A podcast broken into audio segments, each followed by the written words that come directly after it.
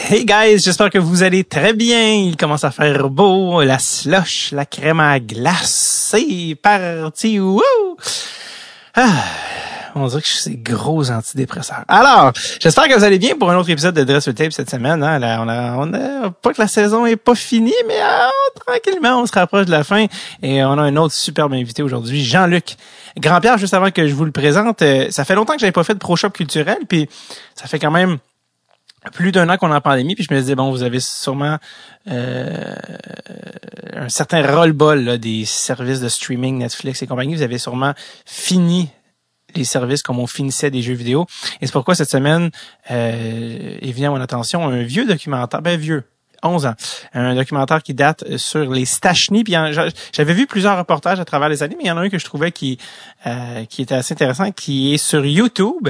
Et le nom du documentaire, ben, pour le trouver sur YouTube, c'est Stachny entre parenthèses documentaire, qui est on dirait un nom de fichier un peu approximatif, mais c'est en fait un, un, documentaire qui avait été diffusé à Télé-Québec en 2010 sur l'histoire des frères Stachny évidemment Peter, Anton et Marianne, euh, tout, tout, il y, a des, il y, a des, portions qui sont filmées en Slovaquie, il y a des portions en slovaque, il y a des portions, mais évidemment toutes euh, avec les sous-titres en français, des, des bouts aussi avec les gars qui, qui, parlent très bien français. Anton a un accent français, Marianne un golf, euh, terrain de golf, je pense, et puis un, hôtel à Québec. Peter, là, il est plus anglophone. Ben, il parle français aussi, mais il, il a habité plus aux États-Unis avec ses enfants. On se rappelle que Paul Stachny euh, et, euh, et, membre de l'équipe américaine, son fils. Donc euh, voilà, donc c'est pour tous ceux qui connaissaient pas, qui étaient peut-être moins familiers avec le fait, qu'ils ont fui euh, ils ont quand même fui euh, par la backdoor. Une espèce de d'histoire un peu James Bond qui a failli virer au cauchemar. Il trouvait pas Anton. Bon, peu importe. Toute l'histoire des Stachny et euh, qui est sur dans ce documentaire-là sur YouTube. Je le rappelle, c'est Stachny. S-T-A-S-T-N-Y, en parenthèse documentaire, et c'est posté par le compte de Richard Hamel. Euh, je sais pas si c'était un gars qui écoute le podcast, mais on le salue parce que je le dis parce qu'il y, a tellement d'affaires sur les Stachny puis de, reportages puis de docu que c'est pour euh, l'identifier. Donc euh, voilà. Euh, également, j'ai, je sais ça, ça va être difficile dans, dans deux semaines. En ce moment, les, les je l'enregistre toujours d'avance pour les membres du Patreon, mais j'ai recommencé à faire des spectacles. Là, on, se croise les doigts au moment d'enregistrer ceci. Le, le, gouvernement a annoncé bon que à Montréal, les le couvre-feu revenait à 8 heures, malheureusement. Mais mon show du 16 avril au terminal, des, euh, que, que, les gens avaient acheté même des billets l'année dernière, il y a un an, a quand même lieu juste plus tôt, en tout cas, à ce moment-ci, on touche du bois. Euh, sachez que j'ai d'autres dates qui s'en viennent en mai et en juin, et c'est complètement du nouveau matériel. J'essaye, ça fait un an qu'on n'a pas joué, j'ai que du nouveau matériel. C'est un peu casse-gueule, c'est un peu fou, mais si vous êtes game de venir écrire un nouveau choix avec moi, des nouvelles tunes, des nouvelles jokes, des nouvelles idées complètement burlesques, parce que je sais pas si le mot c'est burlesque, mais en tout cas euh, absurde, euh, ça se passe au terminal. Donc, euh, les dates vont être, évidemment, vous allez voir sur euh, mes réseaux sociaux, mais davidbocage.com, les dates devraient être mises en ondes. Puis si on est capable de faire deux shows par soir, dépendamment des, des heures de couvre-feu, on va le faire et essayer de, de, rentrer le plus de fois 30 personnes à la fois. Donc, voilà, merci à ceux déjà qui ont leur billet. Ça me fait extrêmement plaisir, ça me fait chaud au cœur de venir tester des jokes malaisantes. des fois voulu, des fois pas voulu. des fois, c'est des malaises voulus, des fois, c'est ah, peut-être c'était pas drôle finalement. Mais euh, euh, c'est le fun de faire ça puis je pense que de faire ça puis je pense que ce qui est cool aussi c'est que tout le monde a juste tellement envie de pas être chez eux en ce moment que que ça donne euh, des moments un petit peu là, le fun. Alors voilà donc allez checker ça davidbocage.com il y a des choses qui s'en viennent. Et également en espérant que ça se passe bien mais fois, on touche du bois, mais je risque d'aller accompagner mon ami Pierre-Yves Desmarais dans son dans son petit leg gaspésien euh, donc, je sais qu'il y a des gens qui nous écoutent de partout au Québec. Et euh, évidemment qu'une partie de mon cœur est en Gaspésie. Euh, mon père qui est de New Richmond, on a une maison là-bas. Donc, ça serait, si, si je touche du mais la première fois que je joue à New Richmond de, de ma vie, puis je suis passé en Gaspésie avec la tournée Catherine, puis ça, puis on n'avait même pas joué à, cet endroit-là précisément. Donc, j'espère franchement qu'on va se voir là-bas en première partie de, de Pierre-Yves pour l'occasion et tout ce qui est un peu l'Est du Québec. Please! Please let us be God. OK. Alors aujourd'hui, Jean-Luc Grandpierre qui débarque à Dress Tape.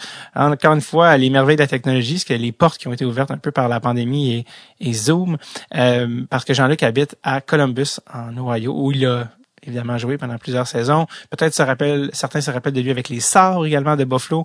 Il a d'ailleurs une panoplie d'anecdotes sur les Dominique Hachek et, autres euh, joueurs de notre enfance de ce monde dans le podcast. C'est un gars extrêmement sympathique, extrêmement gentil. Euh, il est vraiment euh, adorable. J'espère qu'il va repasser au Québec prochainement. je l'ai rencontré le 12 mars 2021. Donc là, ah, déjà, vous avez remarqué dans les derniers épisodes, des épisodes plus récents. Ça, c'est vraiment cool aussi. Euh, je n'ai rien d'autre à dire pour présenter ce gars-là. Vous allez voir, il est adorable et euh, il, se présente, euh, il se passe de présentation, mais surtout, il, il on n'a rien à rajouter. C'est un gars adorable. Tu as envie de prendre une bière avec lui. Puis il y a encore, euh, pour un gars qui habite aux États-Unis, il y a vraiment un Français qui m'a impressionné. Mais souvent, j'ai des, des qui ont été à l'extérieur du pays, puis des fois, tu, vois, quand tu parles plus français, sa femme est anglophone, c'est plus difficile. Puis lui, c'est vraiment étonnant, mais il a vraiment gardé une qualité de français qui m'a vraiment surpris. Donc, chapeau à Jean-Luc. Le voici, le voilà, Jean-Luc Grandpierre.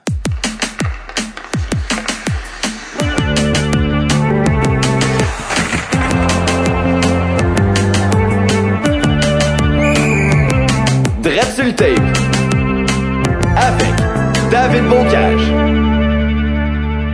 Hey Jean-Luc, Merci vraiment d'être là aujourd'hui.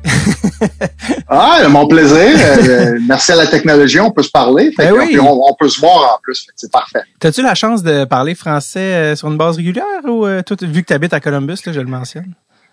Euh, pas ici, pas autour d'ici, c'est sûr, euh, c'est assez difficile parce que je connais beaucoup de Canadiens, pas grand, euh, non, je connais aucun francophone ici, fait que à part parler à mes parents au téléphone, puis mes cousins cousines qui sont encore au Québec, ouais, mon, mon, français est assez assez rare ici. T'as-tu ton gars, il est né aux États-Unis? Ouais, ouais. Est né aux États-Unis. Euh, moi, le français, là, c'est pas fort. C'est dur de, de, vraiment instituer euh, la langue française quand t'es pas, euh, quand ça t'entoure pas. Fait que nous, euh, moi, quand mon, mon garçon était plus jeune, on a commencé. J'habitais aux États-Unis. On est allé en Allemagne en Suède. Fait que quand il y avait un, deux, trois ans, on était dans tous les pays différents. Fait que il, comment je dirais, son cerveau, il a de la misère à assimiler n'importe quel langage parce qu'il parlait anglais, français, allemand, suédois, tout mélangé, puis les médecins, ils savaient plus qu'est-ce qui se passait avec, puis ils nous ont demandé c'était quoi notre parcours, puis on leur a dit, puis là, ils ont dit, ouais, il y, a, trop de langage en ce moment, ça va être difficile. C'est où tu parles juste un langage, ou tu vas falloir attendre qu'il y ait 4-5 ans pour parler. Fait que j'ai dit, bon, ben, on va, on va prendre ça facile sur lui, puis on va juste parler en anglais, puis là, tu sais, une fois que tu es rendu plus vieux, c'est dur d'apprendre un nouveau langage, malheureusement. Sa mère est-elle euh, américaine? Ouais, ouais, ouais. Sa mère est américaine, fait que puis c'est sûr, euh, moi avec euh, le, tous les voyages, puis le hockey, puis le travail, ça a été assez dur à la maison pour lui parler français ah constamment. Fait que ouais. il parle un petit peu, il comprend, mais c'est pas quelque chose que je pratique chaque jour. Je comprends. Toi, toi quand tu étais à la maison, toi, tu as grandi à Montréal, là, si je me trompe pas? Ouais, j'ai grandi à, ben, je suis né à Montréal, j'ai grandi à Laval, fait que, ouais, j'ai été entouré par le français seulement. Mes parents, euh, ils ont immigré d'Haïti, fait que le euh, français, c'est le, premier langage. Euh, fait que moi, j'ai vraiment pas commencé à parler anglais jusqu'à temps que je sois rendu probablement à ma deuxième, troisième année junior. Après, je me suis fait, que je me suis fait repêcher. C'est là que j'ai vraiment commencé à, vraiment apprendre l'anglais pour le maîtriser un petit peu mieux. Et tu parlais-tu créole à la maison à Montréal? Euh, un petit peu. Euh, je parle, euh, tu sais, des fois, surtout avec Zoom, Master, j'ai des cousins qui sont encore en Haïti, fait qu'on fait souvent des Zooms en créole. Fait que je, suis probablement celui qui parle le moins là-dedans parce que je suis pas super confortable, mais je comprends tout, c'est sûr, ouais. Ouais, c'est ça, tes parents. Parce que tantôt, tu parlais de tes cousins. Ton, un de tes cousins a aussi joué dans la Ligue nationale. Tu peux reveal pour ceux qui savaient pas que vous étiez cousins? Ouais, ouais, Georges et moi, on est, euh, ben, on est cousins assez distants, fait que c'est comme mon deuxième cousin, mais ouais, Georges et moi, on a, on a grandi, ben pas ensemble, mais c'est sûr qu'on a une bonne relation, surtout quand on était rendu dans, dans les rangs professionnels, euh, dans la Ligue américaine puis dans la Ligue nationale. Ça a, tout, ça a été tout le temps euh, le fun d'avoir Georges de mon côté parce que j'avais pas besoin de me battre avec. Pas, que je me serais battu avec, je suis pas fou de même, là, ouais, mais c'est sûr que c'était très c'était très bien de l'avoir euh, non seulement comme ami, mais euh, comme comme comme tu as dit, euh, comme deuxième cousin, c'était vraiment quelque chose de bien à avoir de mon côté. Georges Larac, là, pour ceux qui se demandaient de quel Georges on parlait, c'était pas c'était pas George Peros ou c'était Georges. c'était tellement familier que les gens pourraient se demander quel Georges, mais Georges Larac. Euh, vous vous avez jamais vous avez jamais eu à vous battre ensemble? Est-ce que vos parents vous ont déjà dit Hey, là, là, je veux pas avoir de bataille vous deux. Est-ce qu'ils ont dû vous le dire ou euh? Non, ça nous ça ça ça, ça s'est jamais vraiment parlé sérieusement euh, parce que je pense que c'est quelque chose qui, qui faisait du sens. Ben pour pour nous, on, a tout le temps eu une espèce de fraternité entre nous deux où qu'on on savait c'était quoi notre rôle. Euh, c'est sûr, Georges, il y avait un rôle plus robuste que, que moi parce que j'étais pas nécessairement un batailleur euh, comme Georges, mais c'est euh, dans le junior, c'est jamais arrivé. Puis dans la Ligue américaine, euh, ouais, ils, se battaient, je me battais, mais on s'est jamais battu contre un contre l'autre, c'est ça. Non, ça aurait pas été possible, là, franchement, des, cousins. ouais. Est-ce que est-ce que quand vous en, grandissant, lequel des deux est le plus vieux? Georges est plus vieux que moi. Ouais. Puis est-ce que, pour toi c'est un modèle? Georges, on était au même repêchage, mais Georges est un an plus vieux que moi. OK. Est-ce que pour toi, c'était comme un modèle? Est-ce que vous parliez en grandissant? Est-ce que tu, Georges était à Sorel, lui? Ouais, Georges était à Sorel, fait que moi, j'étais à Laval, fait que c'était quand même, quand on a grandi, sérieusement, je dirais, c'est vraiment plus dans le junior qu'on a commencé à se connaître un petit peu plus. C'est sûr qu'on se voit souvent à des, à des parties de famille ici et là, euh, mais c'est en grandissant à jouer au hockey. Tu sais, la famille, pour nous, notre famille est tellement, euh, c'est tellement une grosse famille que, oui, je connais beaucoup de mes cousins, mais je te, je te mentirais, je disais, j'avais une, relation directe avec chacun de mes cousins. Mm-hmm. Puis Georges et moi, c'était vraiment comme ça. Je pense que le hockey nous a rapprochés un petit peu plus, euh, surtout euh, une fois qu'on s'est rendu dans les rangs professionnels, dans la Ligue américaine euh, spécialement, parce qu'on se voyait beaucoup plus qu'on s'est jamais vu dans notre vie. Fait que c'est vraiment là qu'on a, on a commencé à se rapprocher, lui et moi.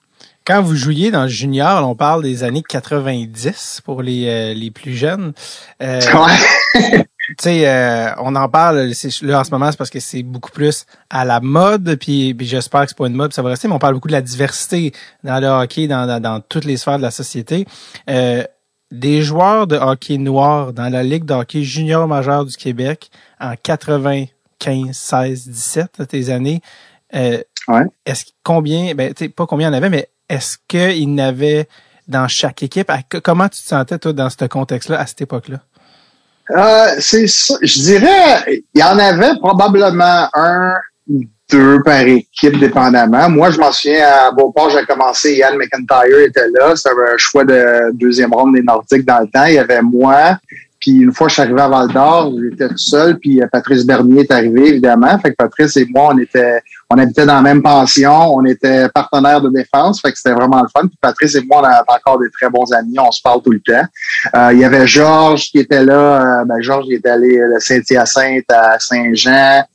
Euh, puis à Granby, puis il y avait Peter Worrell, Jason Doig. Fait qu'on était, on était quand même une bonne gang, mais je dirais pas que c'était quelque chose de commun nécessairement, mais euh, je dirais on était probablement une bonne 10-12 Puis tout était avec euh, Patrice en Abitibi. Euh, tu sais, je veux dire, je pense que la communauté haïtienne à Montréal était très, très, très présente, très vivante. Je pense que ça, c'était connu. D'être d'être deux gars d'origine haïtienne à Val d'Or, il faut que tu me parles de cette expérience-là. Ça devait être vraiment spécial. C'était spécial, sauf que, tu sais, dans, dans le junior majeur, euh, quand tu es dans le junior, c'est sûr, c'est une expérience, euh, tu sais, pour les jeunes, euh, je dirais, jouer hockey collégial junior, c'est comme un, un, un, une entrée au, sport professionnel. Tu es vraiment traité comme un professionnel. Fait que pour moi, j'ai jamais vu ma couleur en tant que quelque chose de... Ça n'a jamais été un challenge. Pour moi, ça, c'est sûr. Mais c'est sûr que, ouais, quand t'es noir Val d'Or, puis euh, n'importe où t'es, ils savent t'es qui parce que euh, les gens de, de, de, couleur noire à Val d'Or, ça court pas les rues. Hein, fait qu'il y en a pas beaucoup. Fait que c'était sûr, c'était moi. Puis des fois, c'est sûr, ça a de la confusion. Je me souviendrai euh, tout le temps de la première semaine que Norman Flynn a été nommé entraîneur à Val d'Or, euh, on avait un couvre-feu. Puis moi, la, pension où je restais, c'était euh, c'était un des propriétaires de l'équipe, M. Tremblay. Puis on avait un couvre-feu. Norman Flynn est arrivé parce que l'entraîneur d'avant s'était fait mettre euh, à la porte. Puis je me souviens, on avait un match. Puis la soirée d'avant, ben, j'étais à la maison, puis j'écoutais un film, je me souviens plus exactement qu'est-ce qu'on faisait. Puis le lendemain, Norman Flynn m'a appelé dans son bureau, puis il dit Hey, il dit euh, J'ai entendu que tu étais dans un bar hier soir. Ben là, j'ai dit Ben, tu me niaises, j'étais chez nous. Il dit Ben, tu vas jouer ce soir, mais je vais checker parce que tu étais dans un bar hier soir, puis c'est inacceptable. J'ai dit Normal, je suis pas sorti, je te le dis. Fait que là, moi, j'oublie ça, je m'en retourne chez nous, puis je parle à mon monsieur de pension. Je dis, ben, voyons, qu'est-ce qui s'est passé? Normand, il dit que je suis sorti hier, Là, deux, deux, trois semaines plus tard, après une victoire, on sort, on était dans un bar, puis un, autre noir qui habite à Val d'Or qui est venu me dire, il dit Hey, il dit la semaine passée, ou je m'en souviens plus quand, je suis sorti, puis je dis à tout le monde que j'étais toi, c'était vraiment le fun. Ben là, tu sais, c'est juste pour te dire, tu sais, juste parce que c'était un noir, puis il a dit que c'était moi, là, tout le monde pensait que c'était lui, puis ça s'est rendu au nouveau coach. c'est sûr, euh, si tu veux appeler ça un désavantage, c'est un désavantage, mais j'ai jamais, j'ai jamais eu aucune, euh, euh, aucun, comment je pourrais dire, événement triste ou quelque chose de même qui s'est mm-hmm. passé pendant mon séjour à Val d'Or. Puis sans te mentir, c'est probablement les trois meilleures années de ma vie au hockey que j'ai passé à Val d'Or. J'ai apprécié. Euh, quand je me suis fait échanger ça, échanger à Val d'Or, j'étais pas trop content parce que je savais que faisait froid puis c'était loin. Mais dès que je suis arrivé, euh, ils ont ouvert la porte de la ville pour moi comme euh, je faisais partie de la famille, puis j'ai aimé toute l'expérience là-bas. Wow. ce qui me ferait, c'est que le gars qui se disait qu'il se faisait passer pour toi, qui était noir, est-ce qu'il te ressemblait au moins ou juste pas du tout? Non, pas, du tout. Non, non. mais pas, pas tout, là, comme on dit au en québécois, c'était, ben, voyons donc. Mais tu sais, c'est juste te dire des fois, juste parce que c'était pas commun, il dit Ah ben c'est le noir, ça doit être Jean-Luc, mais non, c'était pas Jean-Luc. pas, pas, pas, de danger qu'ils disent qui est Patrice Bernier? Je pense que Patrice est arrivé la saison d'après. Fait que Patrice, n'était pas là cette année-là. Fait qu'il n'y avait pas de confusion, là. Je suis arrivé un an avant Patrice. c'est ça. euh, t'as quand même nommé Normand Flynn, puis ça me ferait parce que Normand, euh, ça fait tellement longtemps qu'il était à télé que les gens, euh, en bon certain âge, ne savent même pas qu'il a été coach de hockey. on le connaît comme analyste parce qu'il est là depuis, depuis toujours, mais parle-moi de Normand Flynn comme coach. Incroyable. Sérieusement, je pense que, point de vue, tu sais, tu regardes ton parcours au hockey, je dirais Normand Flynn et euh, Richard Martel ont probablement été mes deux plus grands euh, entraîneurs qui ont fait une différence pour moi, euh, point de vue de comment se préparer pour les matchs, puis qu'est-ce que je qu'est-ce que ton rôle devrait faire si tu veux te rendre dans la Ligue nationale? Fait moi, j'ai tout le temps été un gars qui excuse-moi, qui était doué de vitesse, puis jamais utilisé ma vitesse sur la patinoire, mais quand Normand est arrivé, il a dit Hey, t'es, vite, c'est beau, mais sais, pour, pour te rendre au prochain niveau, tout le monde est rapide. Tout le monde est gros, faut que tu fasses une différence. Puis pour moi, c'était le plus physique. Puis c'était pas nécessairement se battre, mais c'est juste vraiment être plus impliqué dans chaque jeu. Puis c'est quelque chose que j'ai pris à cœur, puis j'ai gardé pour moi tout le reste de ma carrière. Euh, parce que tu sais, quand tu as 16-17 ans, tu es, une éponge, hein, tu apprends beaucoup, puis avoir une bonne influence euh, en tant qu'entraîneur-chef, ça m'a vraiment aidé. Est-ce que tu y avais dit à Normand finalement par rapport au gars qui se faisait passer pour toi? Comment ça s'est fini avec Normand, cette histoire-là? C'est quoi? Je sais pas si j'ai j'ai déjà dit. Je sais pas si j'ai dit après que je me suis rendu compte qu'est-ce qui s'est passé. Euh, sérieusement, je m'en souviens pas. Mais tu sais, encore, c'est difficile parce que pour lui, je, je sais même pas s'il est au courant, mais c'est juste qu'il a entendu de quelqu'un, fait qu'il m'en a parlé. Fait que premièrement, il faut que tu apprécies ça, le, le, fait qu'il est direct. C'est plate quand tu as un entraîneur qui, qui court après quatre points pour te rendre un message. S'il mm. était direct avec moi, il m'a dit t'es sorti, j'ai dit non. Il dit bon ben tu vas jouer, mais je veux juste te dire c'est inacceptable. Puis euh, tu sais ça n'a jamais été ah ben t'es assis parce que j'ai entendu. Il n'y avait pas de c'était pas confirmé, c'est juste une rumeur. Fait qu'il voulait savoir. Puis euh, je pense qu'il a fait la bonne chose là, mais euh, je pense pas que j'en ai parlé après. Mais peut-être. Ça fait tellement longtemps. Ça fait 30 ans. Ça fait 30 ans qu'il dit à tout le monde il est fin Jean-Luc, mais c'est un menteur. Ce gars-là est un menteur. ben c'est dur, hein, surtout à, quand, quand ben, c'était ma deuxième année euh, dans la ligue, puis tu essaies de faire une impression, puis un nouvel entraîneur, tu t'entends dire qui est tough, puis qui a, puis la première impression, ton premier meeting avec le coach, il dit que t'as sauté un couvre-feu, aïe aïe, tu te sens pas gros. en tant que, que joueur dans ces années-là, tu sais, des, des joueurs de hockey qui jouaient dans le national qui étaient noirs, il n'y en avait pas eu tant que ça là, cette année. Puis dans les dernières années, on a beaucoup parlé de Willie O'Ree. Il était intronisé au Temple de la Renommée. Il y a eu un documentaire. On a d'ailleurs reçu la, la, la documentariste, la réalisatrice au podcast. Euh, toi, c'était qui tes modèles quand tu avais cet âge-là? Puis tu jouais euh, hockey mineur, junior?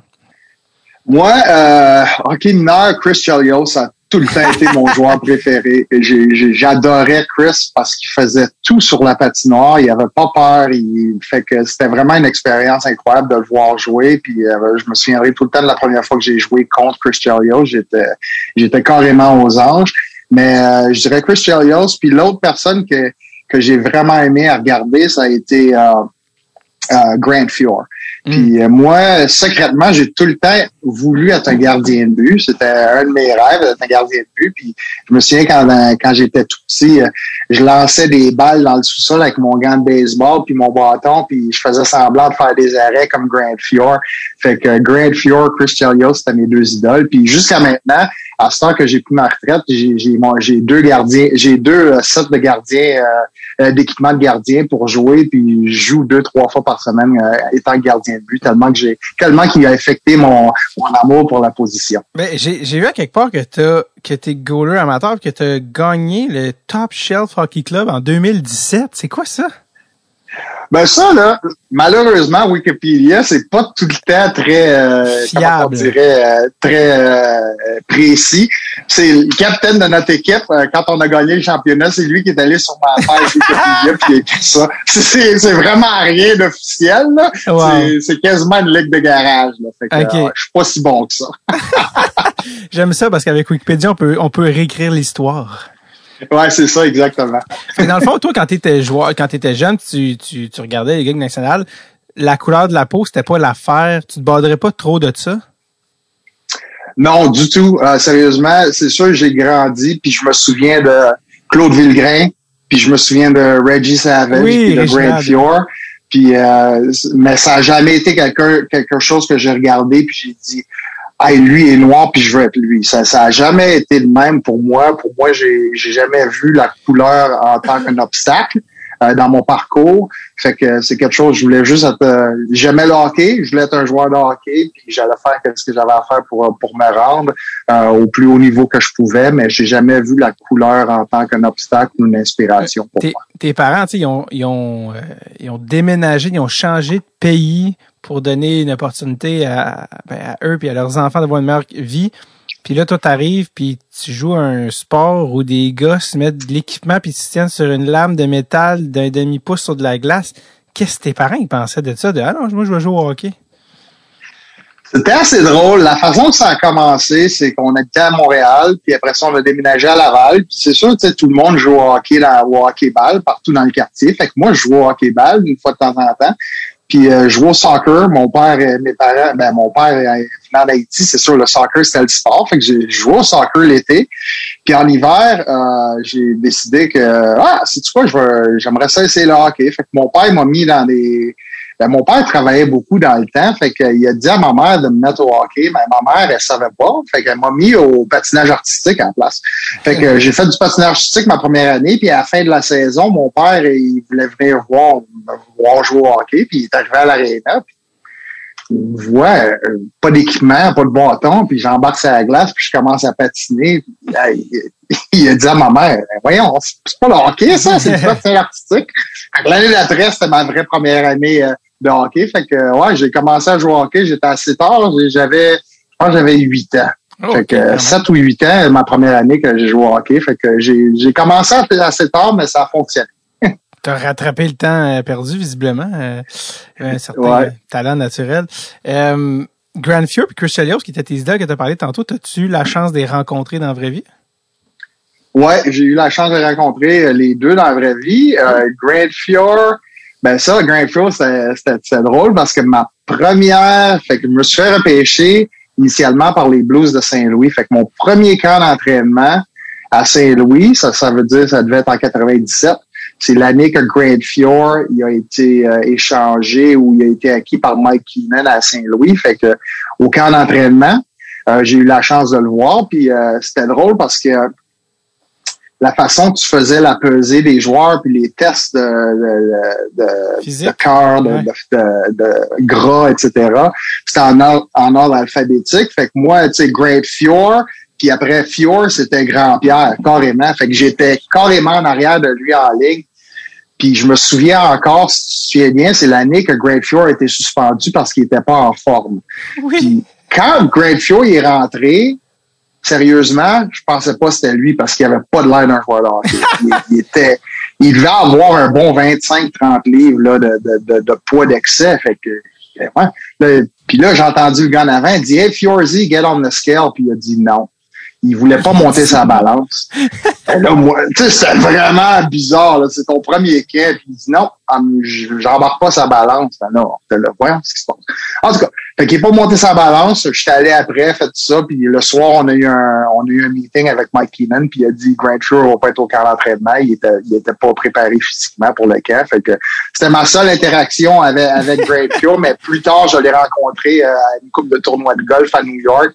Puis c'est tout un bon gars, tout un golfeur en plus. Ouais, parce que lui, c'est une affaire qui se faisait. C'est arrivé plusieurs fois que les coachs ils disaient qu'il était pas en forme puis qu'il arrivait, ouais. il arrivait, il était, il était sur le party l'été, puis il arrivait. Ouais, il, était pas en forme, mais pas, pas en toute cette année-là. Je veux dire, c'était wow. Ouais, il était, il était, on, il était gras. pour, pour être doux avec moi aussi. Là. Toi, c'était-tu l'année juste après que Gretzky soit parti que t'es arrivé? Euh, c'est quoi? Je sais. C'est moi l'année que je suis arrivé, Gretzky était pas là. C'était l'année que Grant Shore est arrivé, puis l'année que Chris Pronger venait de se faire échanger contre Brendan Shanahan. Fait que c'était son premier camp d'entraînement à Saint-Louis. Euh, fait que, ben, c'est sûr, en tant que, à 18 ans, mon camp d'entraînement, j'étais là une semaine, puis je suis retourné. Fait que, mais Wayne Gretzky était pas là. T'avais-tu un souvenir de, de, Chris Pronger, qui était quand même un phénomène, là, physique? Ah, ouais, ouais il était grand. Il était grand, puis euh, il était, c'est quoi, il était pas encore le Chris Pronger que, qui est devenu plus tard dans sa carrière. Là. Il était plus timide. C'est mm. sûr, là, si tu vois Chris Pronger dans, quand, quand il a vraiment deux, trois ans plus tard, quand il est devenu un, un grand défenseur dans la Ligue nationale, ouais. c'est sûr c'est un caractère complètement différent, mais il était assez tranquille euh, ma première année. Puis je pense que euh, avec l'échange pour Brandon Shanahan, on sait Brandon Shanahan, c'était une légende à Saint-Louis, fait que je pense qu'il voulait pas faire trop de bruit quand il est arrivé immédiatement à Saint-Louis, mais je pense que le talent a parlé pour lui-même euh, plus tard dans sa carrière, c'est sûr. Euh, après ton junior, tu as eu quand même un passage dans la Ligue américaine. Puis euh, est-ce que c'est vrai que tu as un, un record dans la Ligue américaine? Au All-Star Game? Oui, euh, c'était euh, ma deuxième année dans la Ligue américaine, j'ai été élu à l'équipe euh, ben, dans l'équipe d'étoiles. Fait que on a eu les ben il y avait les le lancer les le lancer frappé, etc. Puis je m'en souviens, c'était l'entraîneur des de Philadelphie qui avait qui, mettait ton nom dans certaines qu'est-ce qu'il pensait que tu devrais aller. Puis moi, je me souviens, il m'avait mis dans le patinage, puis j'ai dit, ben, t'es-tu malade?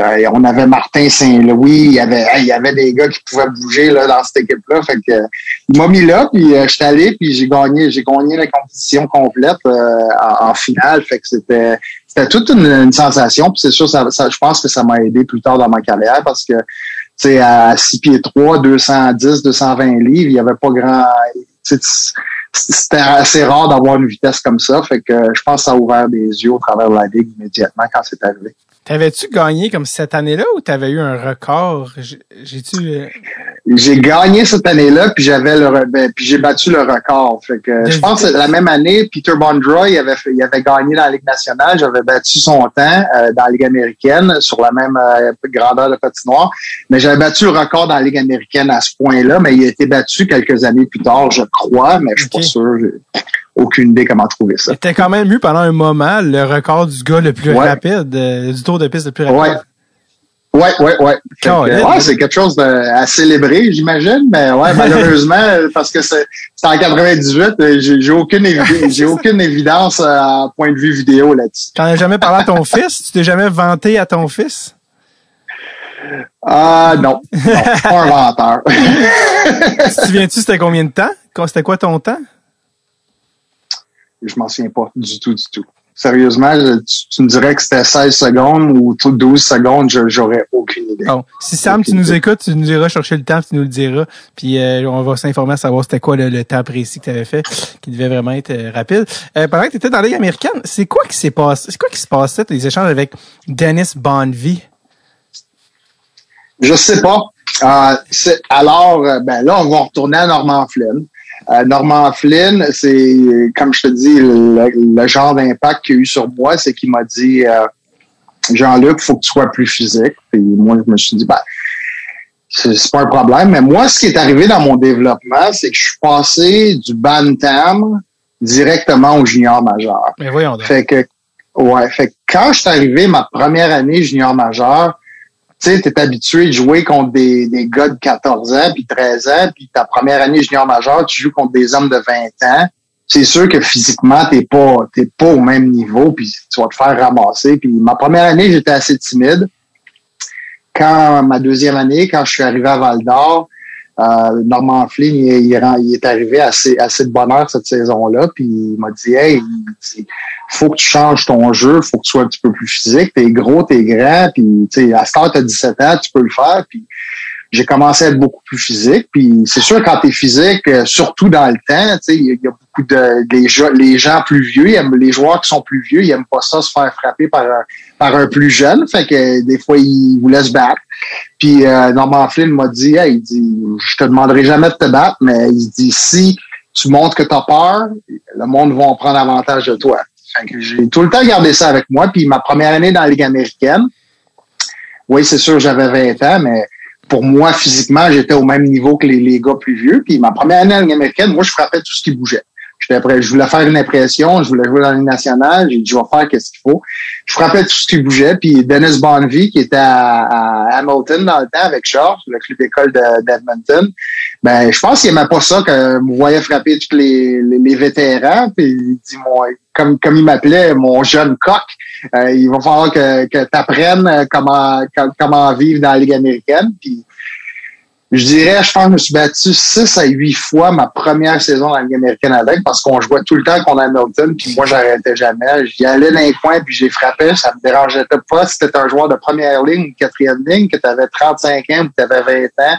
J'allais être frappé aussi fort que je pouvais, puis je pense qu'il aimait pas ça. Fait que ma première saison, on a eu beaucoup de beaucoup de batailles entre lui et moi. Puis euh, ma deuxième saison, c'est tellement drôle, je me souviens tout le temps. Premier match contre Hamilton, on était sur la ligne rouge, puis on s'échauffait, je parlais à Georges, puis Dennis Bonvie est venu me voir. Puis il dit Hey, Jean-Luc, ça va? Je dis Ouais, ça va, ça va. Puis là, je me dis Ah, ils vont se battre encore. Puis il m'a regardé, il dit Le gros, il dit T'as bon respect à cette heure, il dit On va jouer au hockey. Fait que, après ça, je me suis jamais battu avec Dennis. C'est-tu lui qui te courait après sa glace ou c'est toi qui. Ah, ben ouais, c'est lui qui me courait après. il me courait après, ça, ça, arrêtait pas. Puis je savais que ça allait arriver. Puis, tu sais, encore, tu sais, quand t'as 20 ans, puis t'es, es jeune, puis t'es innocent, puis t'as pas de famille, t'as pas d'enfant, t'as peur de rien. Fait que, moi, ça me dérangeait pas du tout, du tout. Quand tu as commencé euh, Ligue nationale, t'es monté, t'étais plus à Saint-Louis, t'avais été changé à Buffalo par ce temps-là. Euh, ouais. Puis c'était des, grosses, euh, des grosses années à Buffalo, tu sais, les, années qui sont allées en finale de la Coupe Stanley. Euh, le fameux foot in the crease, c'était cette année-là. Ouais. ouais no go. ouais, c'est ça. Euh, par rapport à ce but-là, qui moi je m'en souviens encore, je me souviens d'être demandé à mon père, mais pourquoi le but il compte, mais pourquoi le but il compte, je, comprenais pas, tu sais, les bon cette règle-là a été changée par la suite parce que c'était comme un peu comme ça n'a pas été appliqué finalement. je me revois encore Lindy Ruff qui est comme que le lendemain, il dit no goal, puis écoute, il voulait pas partir de la patinoire, tous les gars sautaient, célébraient. Comment ça se passait de l'interne à l'intérieur quand tu reviens dans la chambre après ça, puis toute l'espèce de poste? On vient-tu de perdre la coupe, mais sur une affaire qui n'était pas supposée être un but? Ouais, c'était... Euh, ben pour moi, c'était vraiment une, expérience assez... Euh, ben, c'était difficile, c'est sûr, parce que tu penses tout le temps... Je me souviens, pendant qu'on était dans le procès euh, on avait euh, des, vétérans, comme Doug Gilmore, Dominic Hachek, puis il me disait tout, il, dit, il me disait tout, profite du moment parce que ça se peut que ça t'arrive jamais dans la vie. Et toi, t'as 21 ans, tu te dis, ben arrête, là, on est en finale de la Coupe Stanley, si on gagne pas, il y a tout le temps l'année prochaine, tu. Puis, quoi, je pense que j'ai fait les séries une fois après ça dans ma carrière dans la Ligue nationale. J'ai vraiment pas eu la chance d'apprécier le moment mais c'est quelque chose qui était très décevant. Je pense que la règle du patin dans la, dans, dans, dans la zone du gardien, c'était une règle stupide, mais c'était une règle quand même. C'est, Mhm. Il y avait son patin dans le dans, dans le cercle, dans le demi-cercle qu'on appelle en français.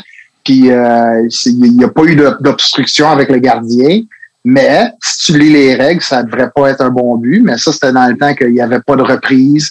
Puis c'est sûr que parce que c'était le but gagnant du match en, en- en temps supplémentaire, la célébration a commencé. Ça aurait été dur de tout arrêter, fermer la porte de la Zamboni, dire hey, ramener la coupe euh, en arrière, sais, dans le tunnel, euh, on recommence le match. Fait Mhm. c'était c'est- c'était très malheureux, mais c'est sûr que c'est c'est un c'est c'est un feeling que tu n'oublieras jamais dans ta vie, point de vue de, de non seulement l'expérience de gagner les séries après séries, mais la façon que tu as perdu également.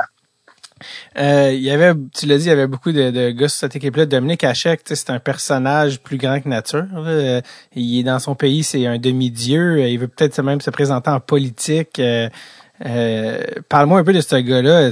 Tout à propos de lui. Est malade, son accent, les genoux en plastique. Il, il se peut pas, ce gars-là. là. Ouais, c'est un gars, tu sais, c'est- tellement drôle. Dominique Hachek, tu tu penses, tu dis, bon, ben, tu sais, dans le temps, là, c'était un des plus hauts salariés dans la Ligue nationale, puis tu sais, tu te dis, euh, Dominique Hachek, c'est un dieu, puis, mais c'était tellement un bon gars, puis un gars, là, comme on dit en anglais, down to earth. Tu sais, il y avait pas, il, il avait pas un gros ego, il travaillait fort, puis euh, moi, mon histoire préférée de Dominique Hachek, c'est J'étais sur l'autoroute. Je pense que j'étais avec Martin Biron. Je suis pas sûr. Martin Biron, Denis Hamel, puis on était sur l'autoroute euh, pendant, on allait s'entraîner. Puis on était sur l'autoroute à Buffalo, puis il y avait une petite Dodge Néon, deux portes, sa voie de gauche, qui roulait pas, puis on était en arrière, puis on, ah ouais, il bouge, là, faut qu'on se rende à l'aréna, on est en retard. Puis là, il bougeait pas, fait que là, je prends la voie de droite, j'arrive, puis on accélère, puis je regarde, puis c'est Dominique Hachek.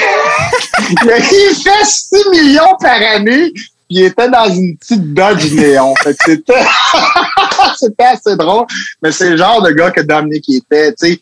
C'était pas un gars qui était flashy, c'est un, un gars qui, c'est sûr, il venait de la République tchèque, puis c'est un gars qui il se souvenait de ses, de ses débuts, puis il a jamais changé durant sa carrière. C'est un gars qui travaillait fort, qui, qui était vraiment respectueux à tout le monde, puis j'ai vraiment, j'ai vraiment appris beaucoup de lui, euh, juste euh, comment se, se, se comporter euh, en tant que professionnel. Euh, puis euh, ouais, c'était tout- tout un, un modèle pour moi. Ben, j'ai tout appris de lui, sauf que quand tu es sa voie de gauche, il faut que tu roules un petit peu plus la seule chose que c'est c'est moi, c'est mon ma seule euh, chose que je peux me, me plaindre Ouais. Mais il y avait aussi, il y avait un accent aussi, comme, va, tu sais, quand il dit, I don't know what he was putting, quand la manière qu'il parle, c'est comme vraiment crampant, quand il s'était fait scorer Ouais. le but par Owen Nolan. Puis, euh, tu sais, sachant que tu joues, euh, tu le sais quand tu joues avec lui, tu le sais que tu joues avec un All-Star, un, un futur Hall of Famer, euh, tu sais, les gens disaient, hey, mon Dieu, il est chanceux, tu sais, chanceux. Quand t'as six Vézina, euh, ça fait, tu peux pas gagner Vézina, ça a la chance, tu sais, c'était vraiment un, un lui, c'était pas un, un, gardien, c'était un artiste, là, pratiquement, là, tu sais. Ouais. Euh, quand tu sais que tu joues avec ce gars-là puis que un moment donné, tu as été échangé après ça, euh, t'as-tu gardé des souvenirs de Dominique Hachek? T'as-tu ramassé des affaires? Ah ouais, j'ai j'ai ben j'ai ses bâtons. Euh, j'avais ben, ouais, j'ai j'avais avant de partir l'année qu'on s'était rendu en finale qu'on avait perdu, j'avais demandé pour des bâtons. Puis sérieusement, dans toute ma carrière, j'ai jamais demandé un bâton d'aucun aucun joueur. Puis à part Dominique Hachek, c'est juste pour moi. Ben, premièrement, comme je t'ai dit, j'adore la position de gardien de but. J'ai tout le temps voulu être un gardien de but.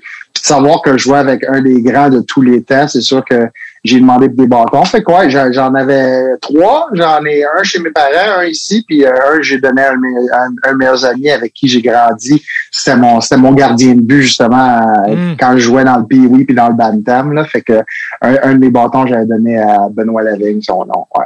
C'est que- C'est euh, un vrai un vrai cadeau de de- d'amis d'enfance. Ouais, ben ouais, c'est sûr. Surtout quand tu retournes l'été, puis sais, souvent les gens pensent que ben, les- qu'en- en tant qu'athlète, tu tiens juste avec les gars de la Ligue nationale. Moi, euh, je veux dire, quand je retournais au Québec l'été, euh, dans le temps, je, je, je coupais tout, là, point de vue Ligue nationale, pas mon entraînement, mais c'était vraiment, je m'amusais avec mes amis, mes cousins, puis les amis avec qui j'ai grandi l'enfance, là, dans le quartier ou euh, etc. Fait que j'ai jamais été un gars qui, qui allait sur le A-list là, pour juste me, me tenir avec d'autres gars qui jouaient dans la ligue dans ce, dans ce temps-là. Fait que c'est juste la, le genre de personne que j'ai. C'est smart.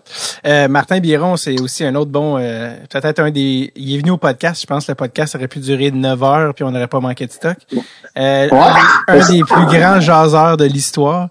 Euh, qui euh, et puis je pense que quand j'ai vu ça, en sachant que j'allais te recevoir, j'étais retourné sur YouTube, je pense qu'il y a un moment où tu vois à Buffalo, tu t'es battu avec Peter Bundra, puis ça a comme viré que Martin Biron, il est parti de son net pour aller se battre avec les goalers, puis comme on dirait que Martin pour un goaler qui se battait pas, il s'est ramassé dans comme je sais pas combien de batteurs aussi avec Ray Emery plus tard. Parle-moi un peu de Martin. Ben Martin, ce qui est arrivé sur le jeu, je me souviens du jeu parce que justement j'ai vu le vidéo, ça fait genre deux semaines. J'étais en avant du filet, puis il y a quelqu'un qui est venu, euh, je sais pas s'il y avait un double échec quelque chose, puis je le regardais, puis Peter Bondra est arrivé de nulle part, fait que j'ai comme juste tassé. Puis là, tu sais, Peter Bondra, c'était un de leurs, meilleurs joueurs à Washington. Puis je pense que tout le monde est arrivé, puis ils ont sauté dans le tas. Puis Martin, il avait, il était près de Brandon Witt. Puis Brandon Witt, c'était assez un, c'était un beau colosse pour euh, Washington dans le tas. Fait que Martin est venu m'aider. Puis c'est quoi? Martin, il m'en devait une parce que, je veux dire, euh, quand, quand on jouait à Rochester, j'en ai sauvé des buts pour lui, puis j'avais son dos à chaque fois qu'il y avait un problème. Fait que, il m'en devait une, puis il a fait de la job, celle-là. Ben ouais, c'est tellement drôle, lui qui part de son petit but, c'est malade. Euh, ouais. T'as-tu eu la chance d'avoir des interactions? Où, tu sais, euh, quand tu joues à Buffalo, je pense un des en tout cas, un des avantages, c'est que tes, games sont callés par Rick Generate, le the one and only Rick Generate. La la la la la Fontaine ou Mayday Mayday, le fameux but de Brad May.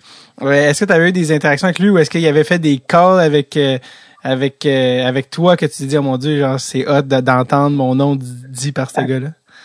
Oui, je m'en souviens. Euh, ben, il y en avait une coupe, c'est sûr, mais celui que je me souviens encore, c'est, je pense, que c'était une de mes premières batailles dans la Ligue nationale, c'était à Buffalo contre Dennis Peterson à c'était au New Jersey, je pense, dans le temps.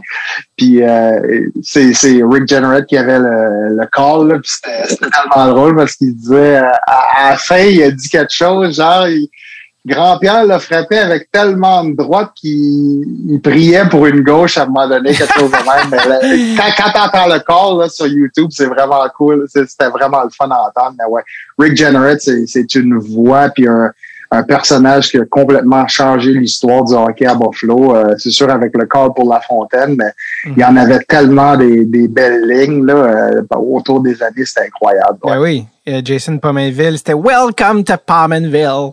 ouais, ouais, ouais. C'est tout un annonceur. Ouais, en plus, ces gars-là, ils voyagent avec vous, non? Ouais, ouais, ouais, il voyageait avec nous. Euh, moi, c'est sûr, dans le temps, j'étais assez tranquille, fait que je gardais, euh, je restais dans mon coin puis je faisais mes petites affaires, fait que j'ai jamais vraiment euh, eu beaucoup de chance de, de, de vraiment être avec Rick, mais c'est sûr que j'avais tout un respect pour lui juste à cause de l'histoire puis savoir c'était qui qui c'était tout un honneur de l'avoir faire faire les matchs des, des sables, c'est sûr. T'avais des gros des gros toughs aussi sur cette équipe-là, le Brad May, Matthew Barnaby, c'est c'était quoi le mood?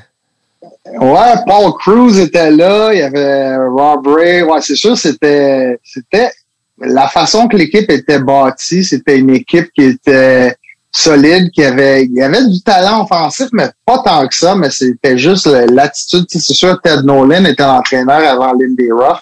Puis je pense que Ted Nolan, il y avait, il y avait vraiment une équipe de ce qu'on veut appeler quasiment misfits. Là. Puis, puis je pense que c'était vraiment le style que Buffalo voulait euh, avoir dans la, dans la division de l'Est. Puis c'est euh, l'équipe a été bâtie euh, parfaitement pour non seulement pour lui, mais pour Lindy Ruff également après quand il est venu. Fait que il y avait beaucoup de caractère. Mais moi, je pense encore au hockey. Oui, ça prend beaucoup de talent pour gagner, mais je pense que la meilleure preuve, c'est le Lightning de Tampa Bay l'année passée. Euh, il faut que tu peux pas gagner avec euh, juste des All-Stars. Il faut des joueurs de caractère. Puis je pense qu'à Buffalo, euh, c'était quasiment le contraire. Il y avait beaucoup de joueurs de caractère, mais il fallait... C'est sûr, avec un gardien comme Dominique Hachek, c'était plus facile de gagner, mais ça n'a jamais été un problème point de vue caractère à Buffalo dans ces années-là. Tu as, été à, à, Buffalo un certain temps, c'est là que tu as commencé, mais rapidement, tu t'es ramassé à Columbus dans un contexte qui était assez particulier, une équipe d'expansion. Tu sais, ça arrive pas c'est souvent on a eu la chance de le voir avec euh, Vegas puis avec Seattle, mais c'est quand même rare. Puis les règles à ce moment-là aussi, les gens qui se pas hockey, c'était différent. Les repêchages d'expansion, il y avait souvent deux équipes en même temps. Columbus n'était pas arrivé en même temps que Minnesota ou quelque chose comme ça. Tu sais. Ouais, ouais. Là, fait que les équipes devaient se diviser. Les Bref, euh, toi, est-ce que tu savais que tu allais à Columbus? C'était-tu une demande d'être échangé? Comment ça s'est Comment t'as que tu te ramassais à Columbus? Aucune demande. Euh, j'aurais été complètement content à Buffalo. Sérieusement, j'ai j'ai vraiment, vraiment adoré chaque minute que j'ai passé dans l'organisation des sabres. Euh, ce qui est arrivé, c'est que cette année-là, même, même si les gens disent que Buffalo est la ville la plus plate et laide au monde. ouais, mais c'est quoi? C'est c'est drôle quand d'entendre ça. C'est sûr, la ville, c'est pas la plus belle ville au monde. Il n'y a aucun doute avec ça. Ça doit être probablement une des pires dans la nationale. Ça, c'est ça, je vais, je, vais, je vais donner ça à tout le monde. Mais en tant que joueur de hockey, ça dérange pas. T'es où? Écoute, gars, euh, les, les, les, Pittsburgh, euh, les, les Penguins de Pittsburgh, là, Pittsburgh, là, c'est, pas mieux que Buffalo. Mais tout le monde veut jouer à, Pittsburgh parce que Sidney Crosby est là, puis Evgeny Malkin est là, puis ils ont une chance de gagner la, la, la, Coupe Stanley chaque année. Puis à Buffalo, c'était comme ça en tant que joueur. Tu sais, tu sais que Dominic Hachek est là, ça te donne une chance de gagner la Coupe Stanley chaque année. Fait que ça dérange pas, t'es où. Mm-hmm. Dès t'es bien avec tes coéquipiers, puis l'entraîneur, tout est beau. Fait que pour moi, j'ai jamais regardé à la ville, point de vue, là, oh, je veux pas être à Buffalo, je veux être à quelque part d'autre. Mais l'échange, euh, ce qui est arrivé, c'est qu'ils voulaient garder euh, avec l'expansion. Il fallait que tu, pouvais protéger un gardien, puis ils voulaient garder Martin Biron, puis ils voulaient garder euh, Dominique Hachek. Ils voulaient pas perdre un des deux. Fait que en partie de l'échange, ils m'ont échangé euh, juste avant le, le repêchage d'expansion à ils m'ont échangé à Columbus. Puis je pense que en faisant partie de la transaction, Columbus fallait qu'ils prennent un gardien de Buffalo. Juste pour être sûr, une fois que tu perds un gardien, tu ne pourrais pas perdre un autre gardien. Fait que Buffalo, euh, Buffalo ont laissé quelqu'un d'autre euh, qui était exposé. Je me souviens pas de c'est qui, mais Buffalo, euh, Columbus l'ont ramassé en fin de compte. Puis à part, ça faisait comme une espèce d'échange en arrière des portes, là, fait que je faisais partie de l'échange comme ça. Comment tu te sens quand t'es comme, OK, je m'en vais à un endroit où il n'y a pas d'équipe, il n'y a pas encore de fanbase, pas un marché de hockey? c'est, c'est, bizarre. Ben, premièrement, quand je m'en suis, quand j'ai, su me suis échanger, j'avais aucune idée. Je l'ai su. J'étais en vacances en, République dominicaine, puis je l'ai vu euh, sur ESPN euh, e pendant que j'étais dans le restaurant. Je l'ai vu sur le sur le ticker, là, en bas de l'écran. C'est là que j'ai vu que j'ai été changé. Puis j'étais là, voyons donc. Je suis sûr que je viens de voir mon nom, mais je suis pas sûr. Fait que là, j'ai attendu euh, c'est 12 minutes, puis c'est revenu, puis c'était à moi. Fait que là, je suis retourné dans ma chambre d'hôtel, puis là, quand je suis arrivé dans ma chambre d'hôtel, mon le téléphone, le bad phone, là, comme on dit, euh, la, lumière rouge, elle flashait, puis c'était mon agent. Fait que c'était bizarre parce que moi, j'avais aucune idée, premièrement, c'était où Colombie. J'avais, je connaissais pas la, euh, la, ville de Columbus. Euh, fait que en plus d'être dans une équipe, j'ai vu ça comme une opportunité pour moi, plus que d'autres choses, mais c'est sûr que j'ai j'étais pas heureux parce que j'aimais vraiment Buffalo, j'aimais mes coéquipiers, euh, j'aimais la ville. Fait que ça, ça, a été assez difficile, mais ça, disons que j'ai oublié assez vite parce que quand une fois que je suis arrivé à Columbus, j'étais très confortable avec mon nouvel environnement. C'est tout le monde qui arrive à Columbus, les gars à Vegas l'ont vécu, mais c'est tous des justement des misfits, c'est tous des gars qui se sont ramassés là parce qu'ils n'ont pas été protégés, parce qu'ils ont été. Euh, c'est quoi? Puis tu sais, là les gens ils pensent à cause de Vegas que quand tu es une équipe d'expansion, tu vas en finale de la coupe. Hein, hein, c'était pas comme ça là. Quand ben tu étais dans les équipes d'expansion à Atlanta, à, Nashville, à Columbus, c'était des années de misère avant d'être d'avoir peut-être une chance d'être un peu potable. Fait que tu sais que tu vas avoir une, saison vraiment difficile. Je pense votre première saison, je pense 28 victoires, 39 défaites. Euh, sais, vous savez que vous avez de la misère devant vous. C'est quoi le mood de mélange de jeunes, de vétérans un peu en fin de carrière? C'est quoi le mood avec les gars dans le vestiaire dans une année comme ça? c'est c'est bizarre. C'est sûr, moi, euh, c'était la, transition a été un petit peu plus facile parce que Jeff Sanderson, qui était à Buffalo, s'est fait échanger ou s'est fait prendre sur l'expansion également à Columbus. Fait que j'avais au moins une personne que je connaissais. Puis c'est sûr, je connaissais un peu Marc Denis et Sergio Aubin qui étaient là également. Fait que j'avais quelques noms que je connaissais, mais tu sais, euh, moi, pour moi, c'est sûr, j'ai grandi à voir l'air Lord Alike jouer avec Montréal. Oui. C'était notre capitaine là, fait que j'ai appris à le connaître également. Fait c'est sûr, il y avait beaucoup de vétérans, euh, tu sais, des jeunes, des gars de quatrième ligne qui, qui, qui essaient de rester en ligue. Puis il y avait beaucoup de jeunes comme moi, Marc, qui voulaient faire leur impression la ligue. Fait que c'était, c'était un mix qui était assez unique. Mais sérieusement, point de vue de une équipe qui, qui s'est vraiment amusée puis qui, qui avait vraiment le dos de chaque joueur. Là, puis euh, je pense pas que j'ai jamais été dans une équipe qui était aussi proche. Mm. Pour, pour une, une gang de l'individuel pour d'être venus ensemble aussi rapidement, c'était très impressionnant. On, on, je pense qu'on a surpris beaucoup de, beaucoup d'équipes cette saison-là. Euh, avec avec nos succès, surtout euh, vers la fin de la saison, ben, avant, avant la fin de la, saison, parce que il y a une section de la saison où on était proche de faire les séries, puis on était là, tout le monde capotait, puis pensait que on va faire les séries chaque année, puis c'est sûr, les années d'après, ça a été vraiment la misère, mais c'est on s'est vraiment amusé. Puis point de vue d'atmosphère dans une équipe, c'est une des plus belles que j'ai eu euh, la chance de vivre. Les, gens, euh, comment tu fais pour faire connaître le hockey? Est-ce que vous deviez faire des activités promotionnelles? Fallait-tu être dans des centres d'achat? Fallait-tu que tu fasses des spots radio? Comment tu, sais, comment les gens vous les informer? Hey, il y a une équipe de hockey dans votre ville, venez voir les games. Ouais, ils n'ont pas eu de problème à avoir des, des gens voir les matchs. C'est sûr que ça a été euh, une adaptation parce que je me souviens euh, les premiers matchs. Nashville, c'était pire que mm. nous parce qu'à Nashville, les gens ils célébraient pour rien. À, Columbus, c'est sûr des fois quand il y avait un hors-jeu ou quelque chose de même, l'arbitre sifflait puis automatiquement t'entends un arbitre puis tout le monde faisait boue. Fait que les atmosphères étaient l'atmosphère était incroyable dans, dans le building pendant les deux trois premières années, c'est sûr. C'était ça le comble à chaque match. Euh, puis les gens ah étaient vraiment contents d'avoir une équipe de hockey, mais ils comprenaient pas nécessairement euh, le jeu autant que à Buffalo ou à Montréal. Alors, mm. je pense que c'était plus ce qu'on appelle un honeymoon phase. Là. Fait que tout le monde était content juste parce qu'il y avait une équipe professionnelle.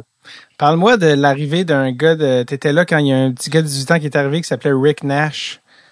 Euh, quand tu t'es Columbus puis t'as le first overall puis t'as la chance d'aller chercher un, talent comme ça, tu sais, qui est peut-être euh, le, plus grand Blue Jackets, tu sais, à avoir porté les couleurs. Euh, comment il était Rick Nash à 18 ans qui arrive au camp d'entraînement? Six pieds quelques, mais pas de talent. Ouais, il était, c'est un gars timide jusqu'à aujourd'hui. Euh, Rick Nash, c'est un gars s'il marche dans la rue, tu saurais même pas que c'est lui parce que sais, il, marche la tête basse et la tête basse, il fait pas beaucoup de bruit. Euh, c'est pas un grand caractère, tu sais, euh, point de vue le, jour en jour, mais tu voyais immédiatement que le talent dans ce joueur-là, c'était incroyable. C'est un joueur qui sa première saison, il y a eu un impact immédiat sur l'équipe. Euh, puis euh, c'est sûr que tu savais que son futur allait être incroyable. Malheureusement, à Columbus, ils n'ont pas eu la chance de l'entourer avec euh, des joueurs parfaits, surtout au centre, pour le, le, le, le mettre encore plus dans une position euh, pour avoir beaucoup de succès. Mais c'est un joueur qui a changé la franchise, puis a changé vraiment les comment qu'on dirait ça, les, euh, la vue du hockey à Columbus. Parce que comme tu as dit, la première saison, c'est sûr, c'était un paquet de gars qui, qui travaillaient fort, puis qui avaient pas peur, puis qui pouvaient se battre n'importe quand. Mais quand tu, reçois un vrai talent euh, dans ton équipe même, mais pas avoir à attendre les autres équipes qui viennent avec leur Jerome là ou Mario Lemieux euh, dans ton building pour voir une vraie superstar, c'était vraiment le fun. Ouais. C'est tout un, tout un joueur avec Nash qui a gagné des médailles d'or olympiques. Euh, c'est pas eu la chance de gagner la coupe, mais il a gagné des médailles d'or olympiques. Euh, C'était quand tu étais à Columbus que tu t'es. Je sais que tu as eu des combats avec Scott Parker, mais je sais qu'il y a des histoires derrière ça. Qu'est-ce c'est quoi l'histoire avec de tes combats avec Scott Parker? Scott Parker et moi, on s'est battu la première fois. C'était. Oh ouais, fait que c'est ça. Fait que Serge Aubin, qui était un de mes coéquipiers à Val d'Or, euh, pas à Val d'Or, à, Columbus, s'est fait échanger au Colorado euh, je pense que c'était ma deuxième saison, troisième saison. C'était changé au Colorado. Bob Hartley, c'était son entraîneur, puis euh, il connaissait Bob dans le temps qu'il jouait dans la Ligue américaine à Hershey.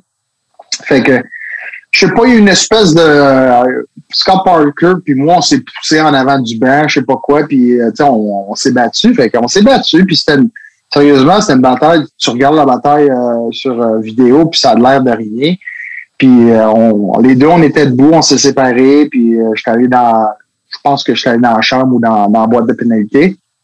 Puis après le match, Serge Aubin, euh, je le connaissais bien, fait qu'il il me voit dans le couloir, puis il dit, hey, le gros, il dit, tout le monde capote dans la chambre. Il dit, comment ça? Il dit, ben, Joe Sakic me demandait c'est qui ça, ce grand-Pierre-là? Il dit, Scott, il a, une, il a une commotion cérébrale. Il dit, euh, il dit, il, il est fort, je savais pas si c'était un cas, je pensais que c'était juste un vide. Puis Serge, il dit, ben non, il dit, genre-là qui peut se battre, mais c'est pas un batailleur. Il dit, Hey, Scott, il est pas content. Et il, il dit, watch out. Fait que là, je, je, je, je dis, mais voyons non, ça fait aucun sens. Fait que là, on retourne au Colorado plus tard cette saison-là. Puis euh, on perdait. Puis Scott Parker s'est battu contre Jody Shelley au début du match. Puis tu sais, il a eu l'avantage sur Jody. Puis on perdait ce match-là, ce match-là, puis Scott Parker c'est à la glace. C'est vers la fin de la, je pense en troisième période. Puis tu sais que ça s'en vient, il n'y a aucun doute. Il est sur la glace en même temps que toi, puis il court partout, puis il frappe tout ce qui bouge. Puis il est allé après notre cru. On avait un défenseur, euh, Ratislav Klesla, Ouais. c'était notre premier choix. Ouais, trois, quatrième Puis Klesla, Pardon? Quelque chose comme quatrième overall, là, c'est un sûr. Ouais, quatrième overall.